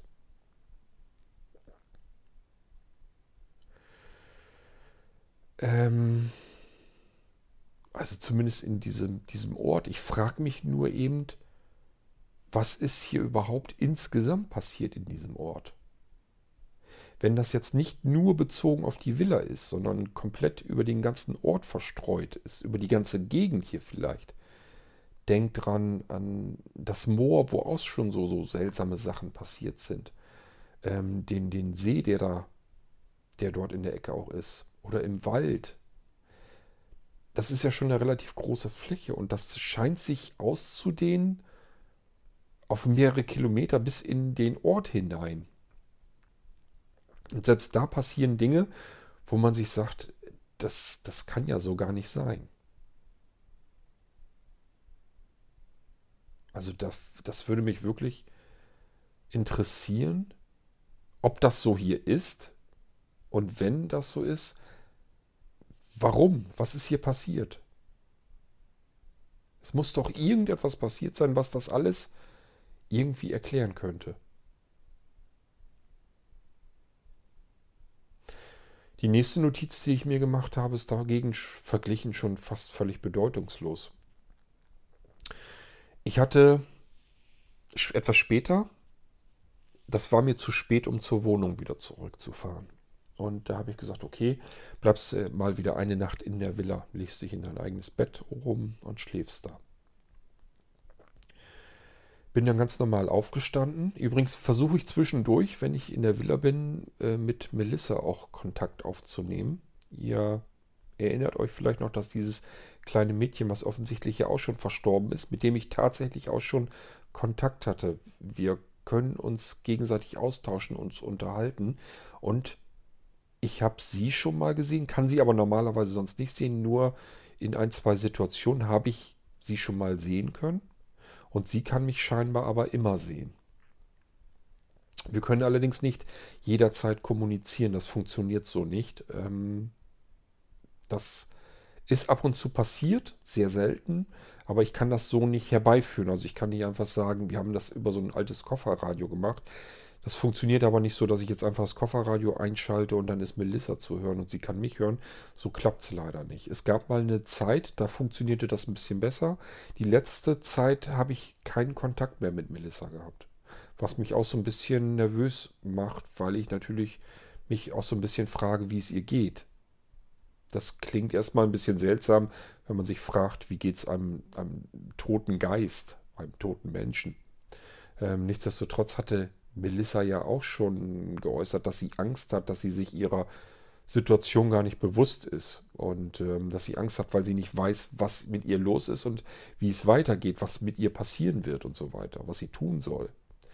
Das ist nach wie vor, auch wenn sie tot ist, worüber sie sich, sie sich ja gar nicht bewusst war oder vielleicht auch noch immer nicht ist. Ähm, nichtsdestotrotz ist sie ein kleines Mädchen, das natürlich Angst hat. Und deswegen mache ich mir natürlich auch so ein bisschen Sorgen. Mir wäre es wohler, wenn ich ähm, zwischendurch immer wieder mal Kontakt hätte und einfach so ein bisschen ihre Stimme hören kann und weiß, ihr geht's gut. So weit, wie man das überhaupt bei dieser Situation sagen kann. Na, jedenfalls habe ich in der Villa geschlafen war auch nichts Ungewöhnliches. Ich habe geschlummert wie ein Murmeltier. Nichts hat mich wachgerüttelt, keine Geräusche, auch selbst der Dachboden war mal ausnahmsweise leise. Ich konnte ganz normal schlafen. Hab ausgeschlafen, hab mich richtig gefreut, dass ich mal wieder richtig schön in meinem eigenen Bett zu Hause in der Villa richtig schön ausgeschlafen habe, kein Wecker geklingelt hat. Ich bin ganz normal irgendwann wach geworden habe mich fertig gemacht, bin dann ganz gemütlich runtergegangen und ähm, wollte dann eigentlich in die Küche mir einen Kaffee machen. Komme rein, will eigentlich zum Schrank hin, wo der, die Dose mit dem Kaffee steht und starre ziemlich entsetzt unter den Schrank auf die Arbeitsplatte. Ich habe ein sehr großes, langes Fleischermesser, so ein richtiges Schlachtermesser. Das habe ich mir mal gekauft, das war auch nicht ganz billig, damit ich vernünftig eben ein vernünftiges Arbeitsmesser habe. Dieses Fleischermesser habe ich so lang wie ich in der Villa bin ich bin am überlegen, doch, ich habe es einmal benutzt. Ich glaube, wir haben mal zu Weihnachten irgendwie eine Gans oder eine Ente oder was gemacht und da habe ich es zum Trangieren genommen. Ähm, ansonsten brauche ich dieses Messer nicht ganz oft. Das ist viel zu groß, als dass man das so zum normal Fleischkleinschneiden oder so braucht.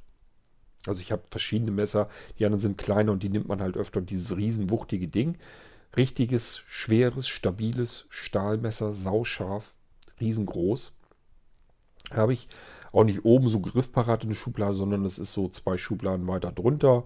Da habe ich so ein bisschen so Sachen, die ich nicht oft brauche. Da liegt dieses Messer drin. Ich weiß zu 100%, dass ich dieses Messer seit langer Zeit nicht mehr gebraucht habe. Und dass das in dieser Schublade ist. Ich hätte also jederzeit, wenn jetzt jemand gekommen wäre und hatte gesagt, du hast doch ein großes, langes Messer, kannst du mir das mal leihen, hätte ich sofort gesagt, Moment, ich hole dir das. Und hätte Eingriff in diese Schublade gehabt und hätte ihm das Messer rausgezogen. Ich wusste genau, wo das liegt. Und jetzt lag es aber nicht in der Schublade, sondern vor mir auf der Arbeitsfläche, als hätte ich gerade eben erst damit gearbeitet. Das war auch nicht schmutzig oder nass oder irgendetwas. Es lag dort einfach nur.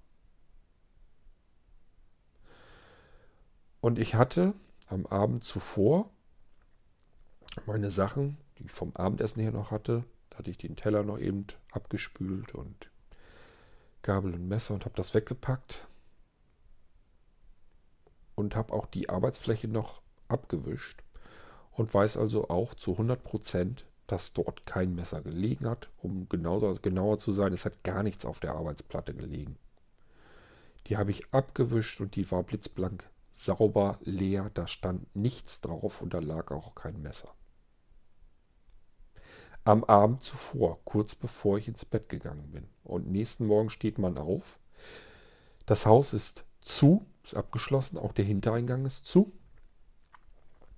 Man kommt runter in die Küche, will sich eigentlich nur einen Kaffee machen und dann liegt dieses Messer auf der Arbeitsfläche.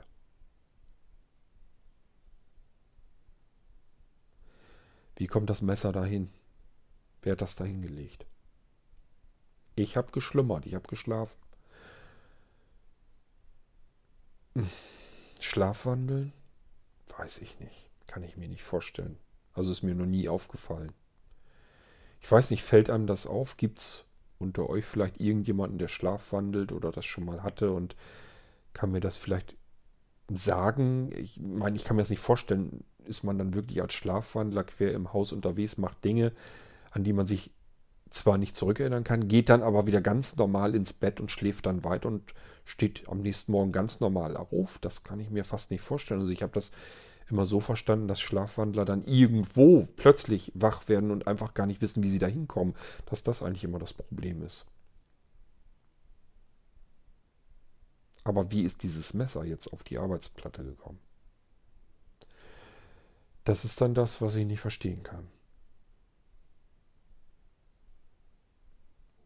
Das ist ja auch schon öfter passiert, ähm, dass Sachen mal weg waren, plötzlich wieder da sind. Dieses Messer war ja nie weg, das war ja immer in der Schublade. Also gehe ich mal davon aus. Es lag halt bloß plötzlich auf dieser Arbeitsfläche. Und auch das war wieder so ein Ding, keine Ahnung. Irgendeiner muss es ja dahingelegt haben.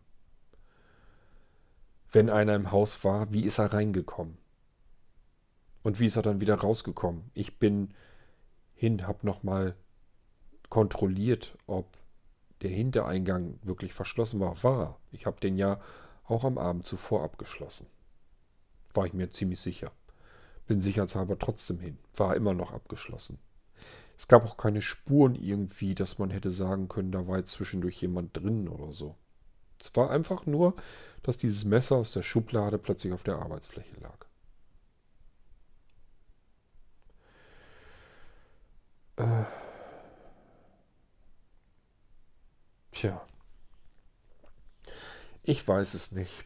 Ich weiß auch nicht, ob ich mir da jedes Mal drüber Gedanken machen soll. Da wird man ja verrückt bei. Vielleicht bin ich ja wirklich verrückt. Das kann ja sein. Wenn man das alles zusammennimmt, normal ist das sicherlich nicht. Hätte mir das einer vor ein paar Jahren erzählt, ich hätte ihn ganz klar für verrückt gehalten. Mir ist es in diesem Moment euch gegenüber relativ egal, weil ich hier einfach einen Podcast aufzeichne und euch das erzähle, wie das passiert ist. Und was ihr über mich denkt, da, da komme ich ja gar nicht dahinter. Bekomme ich ja gar nichts davon mit. Von daher ist mir das eigentlich Schnurzpiepe. Aber ich mache mir natürlich Gedanken, was das über mich aussagt. Ob ich vielleicht verrückt bin, verrückt werde. Weil das ist das Naheliegendste. Das ist das Erste, was man sich dann denkt. Aber ich fühle mich eigentlich ganz normal und ganz gesund und mir bescheinigen das auch diejenigen, die mit mir tagtäglich zu tun haben, die sagen, pff, da ist nichts Auffälliges, außer dass du ähm, ab und zu ein bisschen sehr verrückte Sachen einfach erzählt, erzählen kannst, was dir passiert ist.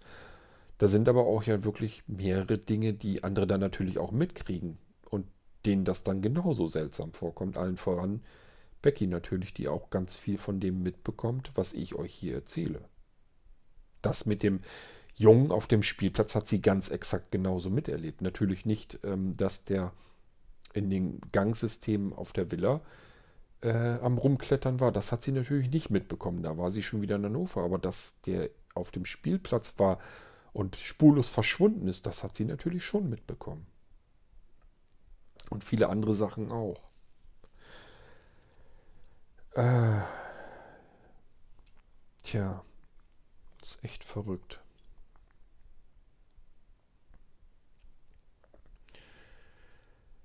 Ähm, was wollte ich euch noch erzählen? Ich habe euch ja eben erzählt, wo ich da geschlafen hatte in der Villa, gab es keine Geräusche auf dem Dachboden und so weiter. Es gab aber auch Geräusche zwischendurch wieder. Allerdings, ähm, ja, das Dick ich habe doch dieses Diktiergerät, erinnert ihr euch noch? Hatte ich doch, ja, da wo die Dachrinne ist, dazwischen, ist ein Zwischenraum, da habe ich das ja hingesteckt, äh, am Schuppen sozusagen gegenüber vom Hintereingang. Und das hat ja auch fleißig immer aufgenommen. Ähm, ich habe das nach dem Winter nochmal kontrolliert wieder. Ähm, und dann waren plötzlich keine Aufnahmen, keine neuen mehr drin. Und dann habe ich geguckt, warum nicht? Was ist da los? Ich hatte also nur die Speicherkarte rausgenommen und dann mir am Computer angehört, was es aufgenommen hatte und habe bloß gemerkt, dass es ja plötzlich abrupt kamen keine neuen Aufnahmen mehr dazu. Hatte ich erst gedacht, vielleicht ist der Akku leer. Nee, so wie es aussieht, hat es das Diktiergerät zerrissen. Das konnte wahrscheinlich diese Feuchtigkeit und naja, so kalt war das jetzt ja im Winter gar nicht. Aber jedenfalls konnte es das wohl nicht so gut ab. Ist jedenfalls verreckt, ist kaputt gegangen. Ich werde mal gucken. Ich werde mir ganz sicherlich ein neues kaufen, weil ich das viel zu interessant, viel zu spannend finde, welche Geräusche es aufgenommen hat. Allein schon von den ganzen Tieren, die da so umherschwirren, ähm, fand ich das eigentlich schon ganz interessant. Genauso mit den Kameras, die draußen so sind. Ähm, die werden ja batteriebetrieben. Also keine Akkus, sondern Batterien. Und diese Batterien, das sind diese Fotozellen, die sind immer sehr teuer. Und es bringt im Winter, wenn das relativ kühle Temperaturen sind, bringt das einfach nichts, die Batterien auszuwechseln. Sonst hätte ich das natürlich gemacht, damit ich ähm, die Kamerabilder weiter habe und der Hof und alles ähm, weiter überwacht ist. Das macht im Winter keinen Sinn. Ich habe das einmal gemacht, da waren die Batterien, statt dass sie normalerweise ja, ich sag mal, ein Dreivierteljahr locker durchhalten, fast ein ganzes Jahr, waren die nach zwei, drei Wochen schon wieder gleich leer. Also es macht keinen Sinn, wenn die Temperaturen relativ niedrig sind, sind diese Batterien ratzfatz leer. So, das heißt, ich lasse die Batterien so wie sie sind in den Kameras drin und wechsle die dann irgendwann, wenn das dann wärmere Temperaturen werden, wechsle ich die aus. Und das habe ich auch bei den Kameras, das sind allerdings nur zwei Stück, äh, wo ich so drankomme, wo ich einfach so hingreifen kann und kann dann die Batterien auswechseln. Das habe ich schon gemacht. Habe allerdings ja insgesamt fünf Kameras hier drumherum. Und die anderen Kameras, das sind welche, da muss ich mit der Leiter halt ran. Und da bin ich noch nicht zugekommen. Zumal im Moment das nicht ganz so simpel ist, weil ja überall alles aufgegraben ist. Also ich sag mal an der Kamera, die über dem Hintereingang zum Beispiel ist. Ich wüsste gar nicht so genau, wie ich die Leiter da jetzt so hinstellen kann, dass ich unfallfrei da hochkomme, weil ich einfach, ja, im wahrsten Sinne keinen Boden unter den Füßen habe. Ich kann ja nicht die Leiter in den Gang reinstellen, da komme ich gar nicht bis oben ran. Also alles nicht so einfach. Deswegen habe ich halt im Moment nur zwei Kameras am Laufen und das sind, naja, ich sag mal, das sind die, die eigentlich am unspektakulärsten sind. Da ist auch noch nichts Aufregendes, wovon ich euch jetzt berichten würde, aufgenommen worden. Ähm, als ich das Diktiergerät aber weggeholt habe, habe ich gehört, das ist ja, wie gesagt, an diesem Pferdestall war das ja mal. So eine Stallung sind richtig Pferdeboxen drin. Und ähm, das rumpelte oben auf dem Dachboden, auf dem Spitzdach. Und ihr erinnert euch ja, dass da ja auch so einige mysteriöse Vorfälle waren auf diesem Spitzdach und die ich mir bis heute nicht erklären konnte. Unter anderem auch diese Klappe, die Luke, diese Einstiegsluke auf dem Spitzdach, die sich immer von alleine öffnete. Das hatte ich ja schon mal mit den Kameras aufgezeichnet. Und jetzt hatte ich gedacht, jetzt hast du. Das war also ein richtig lautes Rumpeln. Das war nicht irgendwie, äh, dass das nur irgendwie eine Maus oder ein kleiner Marder oder sowas war, sondern das hat da richtig Krach gemacht. Und das gab auch andere Geräusche. Die konnte ich aber noch nicht so richtig zuordnen. Ich habe jedenfalls gedacht, okay, jetzt hast du. Da ist einer da oben.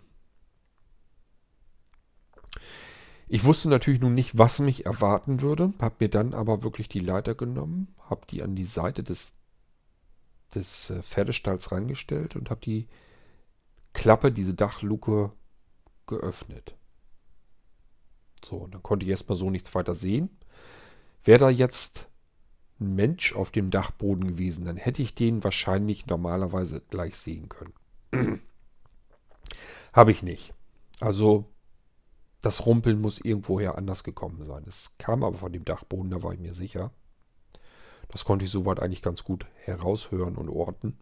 Aber wie gesagt, war eben keiner, kein, kein Mensch dort zu sehen. Ich bin dann in den Dachboden, also richtig rein, hochgeklettert und hab, wollte einfach wissen, wo kommt dieses Gerumpel jetzt her.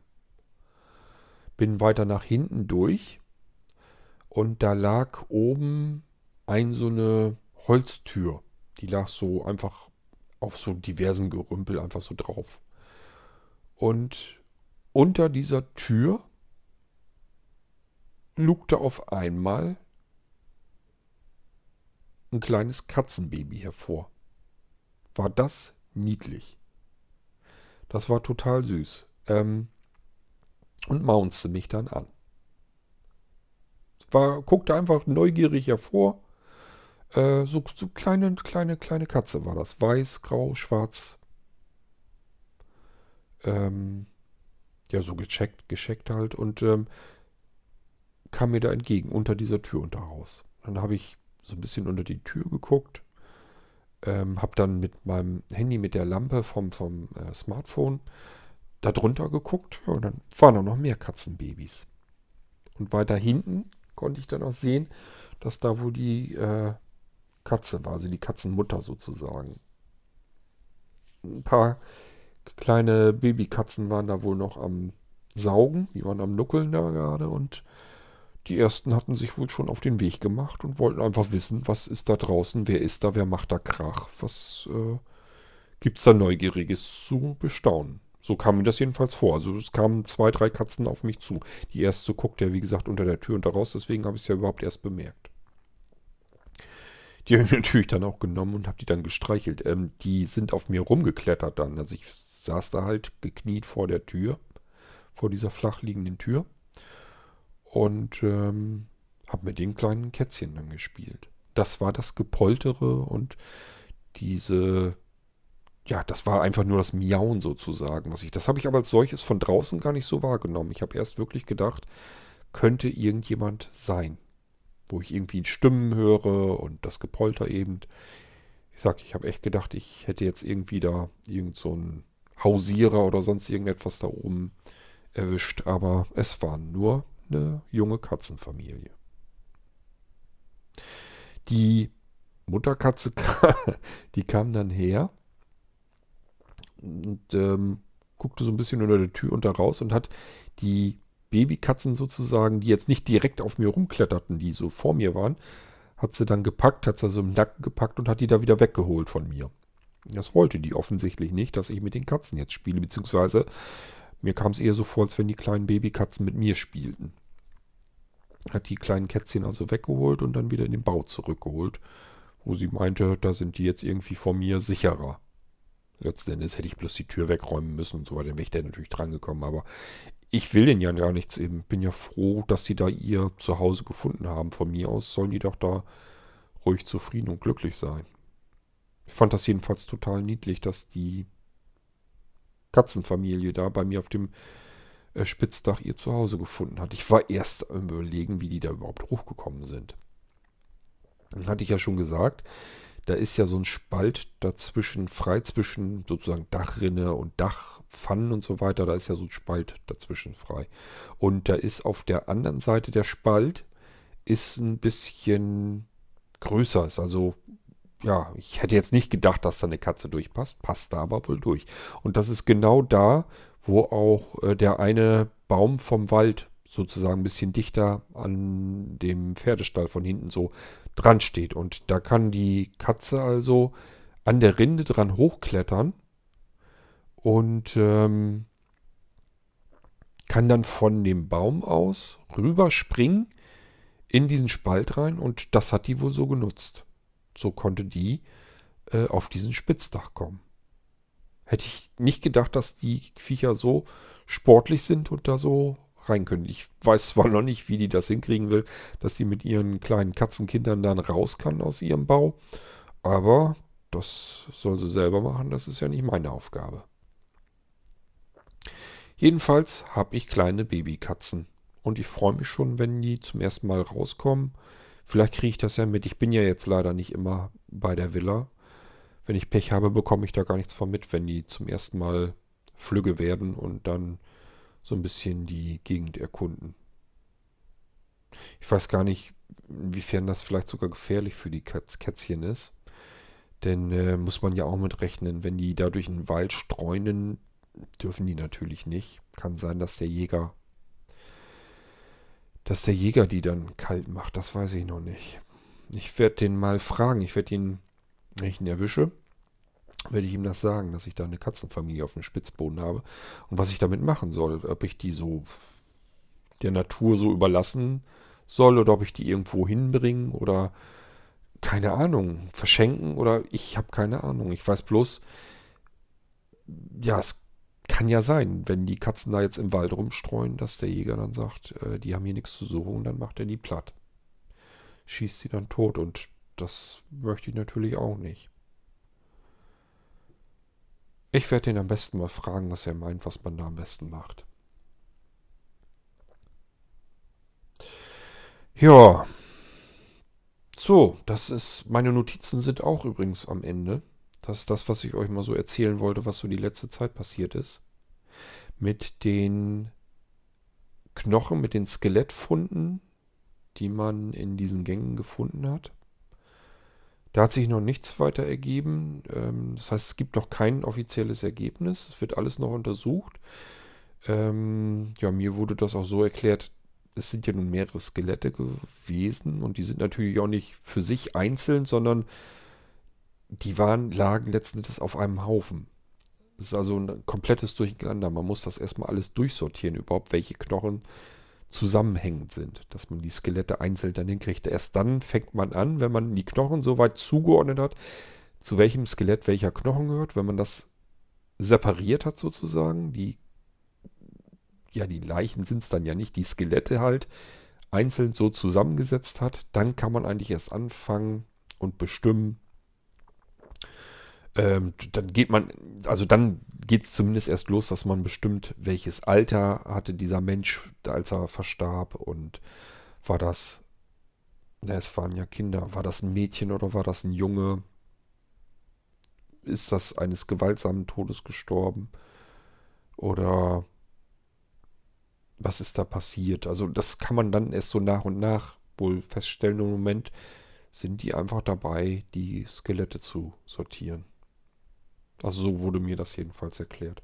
Das kann also auch noch eine ganze Weile dauern. Die sagen, das ist nicht unwahrscheinlich, dass da viele Monate ins Land ziehen, bevor man da überhaupt erste Schritte, erste Erfolge hat und weitergekommen ist. Und dann bin ich sicherlich auch nicht der Erste, der das mitbekommt, dem das erzählt wird, obwohl mir das ähm, versprochen wurde, dass ich da informiert werde, was das nun auf sich hat.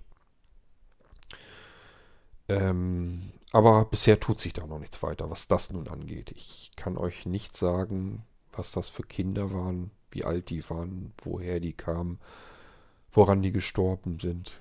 Ich habe keine Ahnung. Bisher hat auch noch keiner eine Ahnung. Ähm, nicht, dass ihr denkt, ich erzähle euch das hier so einfach. Das hm, hat mir schon schwer zu schaffen gemacht, dass da auf dem Grundstück, das ich gekauft habe,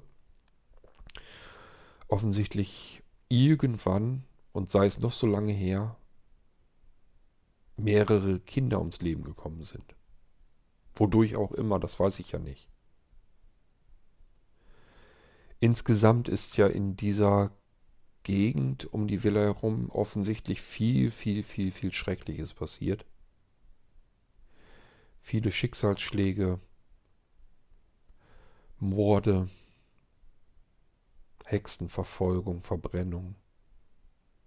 Das ist ja alles auf diesem Grundstück mehr oder weniger oder um dieses Grundstück herum passiert.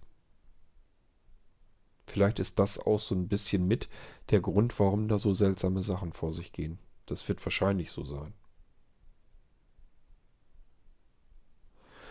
Aber gut, das muss ich hoffentlich noch irgendwie herausfinden können.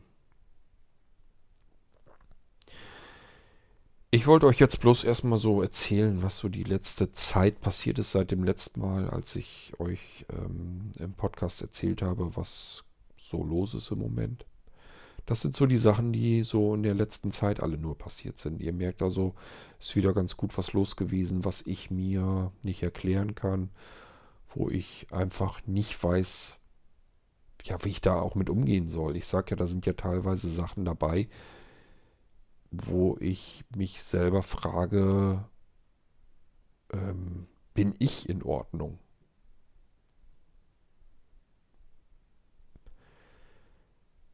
Nun gut, das sind alles Gedanken, die hat man dann. Ich sage ja, ich erzähle euch bloß so hier das, was mir passiert ist.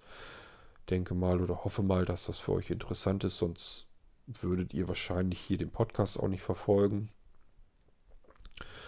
Ähm, auch dieses Mal frage ich euch nicht, was ich als nächstes tun soll, weil ich ehrlich gesagt gar nicht selbst nicht so richtig weiß, was ich tun will oder tun sollte.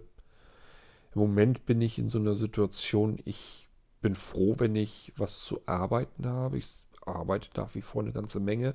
Ähm, und das lenkt auch ganz gut ab von dem, was so um mich herum die ganze Zeit passiert. Bin froh, dass ich Oma Ingrid irgendwie habe, die, ja, wie soll man sagen, die erdet einen dann doch sehr. Wenn ich jetzt die ganze Zeit über allein in der Villa sitzen würde, und die ganze Zeit grübeln würde, was passiert da eigentlich gerade. Und das habe ich ja schon eine Weile hinter mir.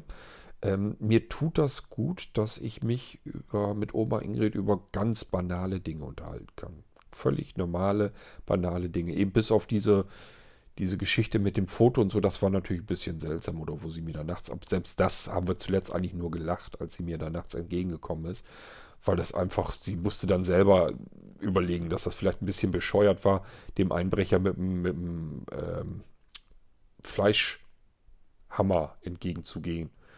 Fand sie dann wohl selber ein bisschen verrückt. Und wir mussten selbst darüber eigentlich nur lachen.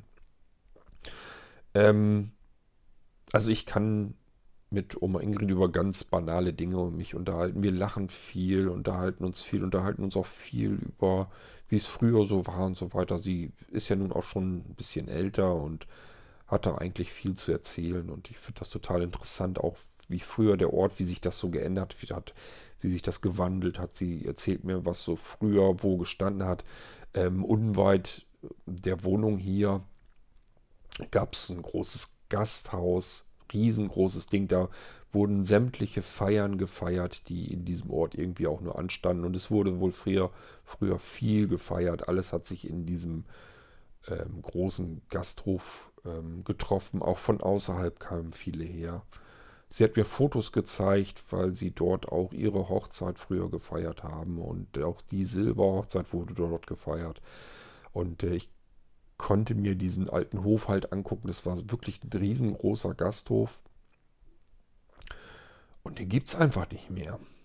Also da, wo dieser Gasthof mal stand, da ist jetzt Parkplatz und ein Edeka. Ähm, das ist schon irgendwie seltsam, wenn man das so mal bedenkt, dass Menschen, die schon ein bisschen älter sind, die kennen ja den Ort, in dem man eigentlich wohnt, wo man sich sagt, ich kenne den Ort hier, ich weiß, weiß ja, wo ich hier wohne, wie ich hier wohne, ich kenne die Gebäude, ich weiß, wo was ist. Und man dann doch feststellen muss, eigentlich kennt man den Ort nur so, wie er halt jetzt ist, aber man kennt ihn nicht wirklich. Wenn man dann die alten Leute fragt, hat sich so viel verändert, so viel getan. Ähm, das muss für alte Menschen eigentlich auch total irre sein, dass es mal dass man sich an, an, an Orte erinnern kann, an in diesem Fall an, an Gaststätten, an Gasthöfe, die riesengroß waren, wo man mit vielen hundert Menschen vielleicht gefeiert hat schon. Das war früher so normal hier. Die Bauern, die haben gefeiert. Das ist, wenn man da 200 Gäste hatte, war das eigentlich nicht so ungewöhnlich. Das gab es alles. Und äh, das hatte auch locker alles in diese Gaststätten reingepasst. Die hatten einen riesengroßen Festsaal. Die hatten Parkplatz drumherum und so weiter und so fort. Da wurde dieses Maibaumpflanzen gemacht und Schützenfest wurde dort veranstaltet. Alles, was im Ort passierte, war zentral in diesem Gasthof und dann gibt es den einfach nicht mehr. Das ist schon irgendwie verrückt, irgendwie ein bisschen seltsam, finde ich das. Und das sind so Sachen, Überlegungen, die mache ich mir natürlich, wenn ich mich eben mit Oma Ingrid in dem Fall über sowas unterhalte. Es ist schon irgendwie, irgendwie ist das alles ein bisschen eigenartig, ein bisschen seltsam. Es verändert sich alles ein bisschen. Nun gut, ja, das sind so meine Gedanken, die ich einfach mal so ein bisschen wieder loswerden wollte. Und ich würde mal sagen, schauen wir mal, wann ich euch die nächste, den nächsten Podcast aufzeichne. Vielleicht ja auch schon mal irgendwann wieder von der Villa aus. Ähm, ich fand das eigentlich immer ganz schön, wenn ich draußen da gesessen habe und dann mitten in der freien Natur um mich herum alles am Zwitschern und konnte ab und zu mal Fuchs und, und Dachs und Marder und was da alles durch die Gegend huschte. Ähm, die schießen ja dann doch ab und zu aus dem Wald heraus und huschen dann bei mir so über den Hof, als wäre das das Natürlichste und Selbstverständlichste auf der Welt. Ich hoffe, dass die da nicht irgendwie verscheucht werden durch diese ganzen Grabungsarbeiten, die da jetzt passiert sind. Das wäre natürlich richtig doof. Aber ich, ja, kann ich mir eigentlich nicht vorstellen. Die ziehen sich vielleicht in dem Moment weiter zurück in den Wald. Ich hoffe mal, die kommen dann nachher auch wieder bis an den Waldrand heran. Also ich habe viele Tiere, Wildtiere und so weiter zwischendurch immer wieder mal zu Gesicht bekommen. Allein schon, was ich mit den Kameras aufgezeichnet habe, da kann man eine ganze Tierdokumentation draus drehen.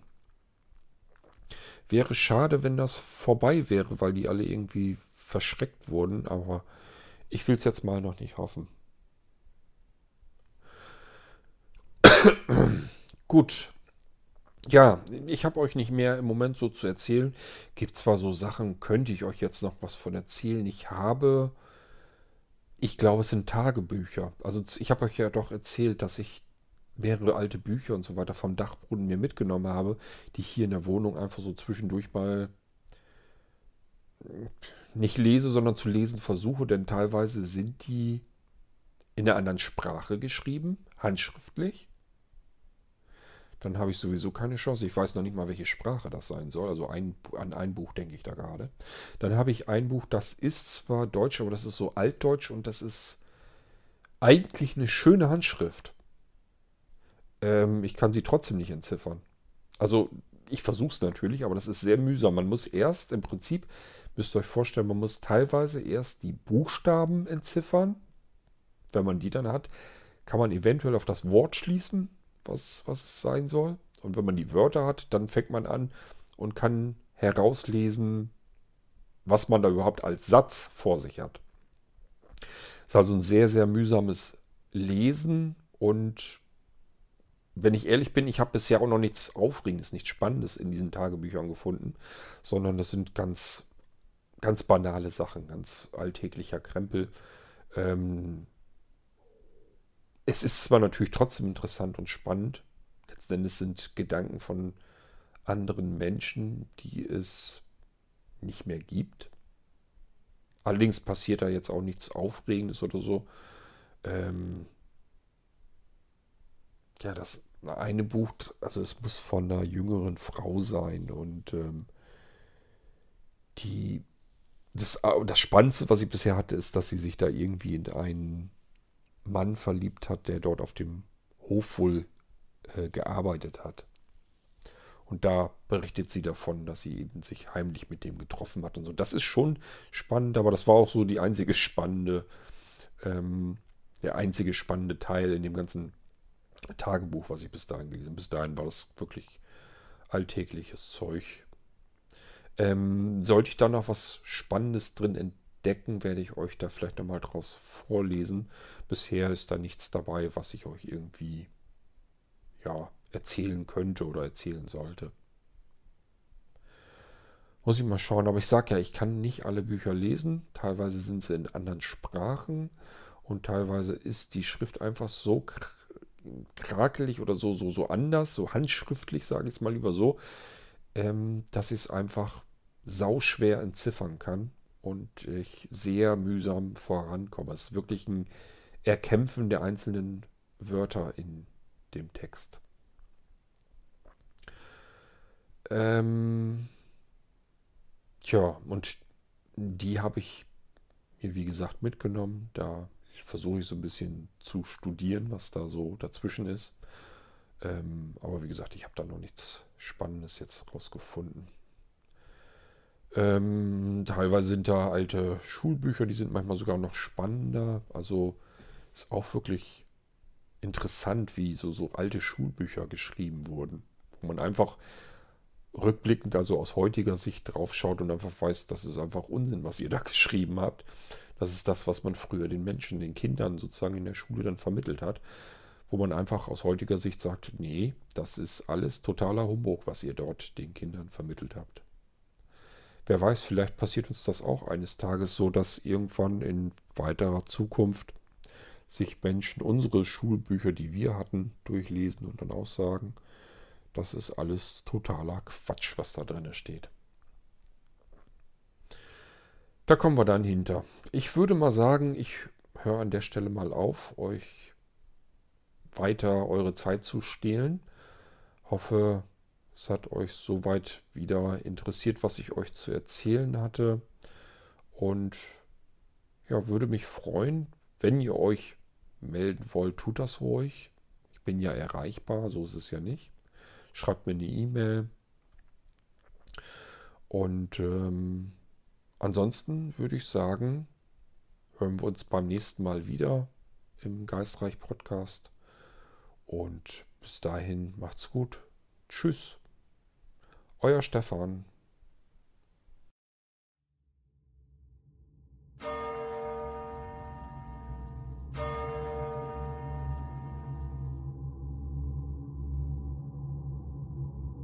Das war Geistreich, der Mystery Reality Podcast von Blinzeln Media.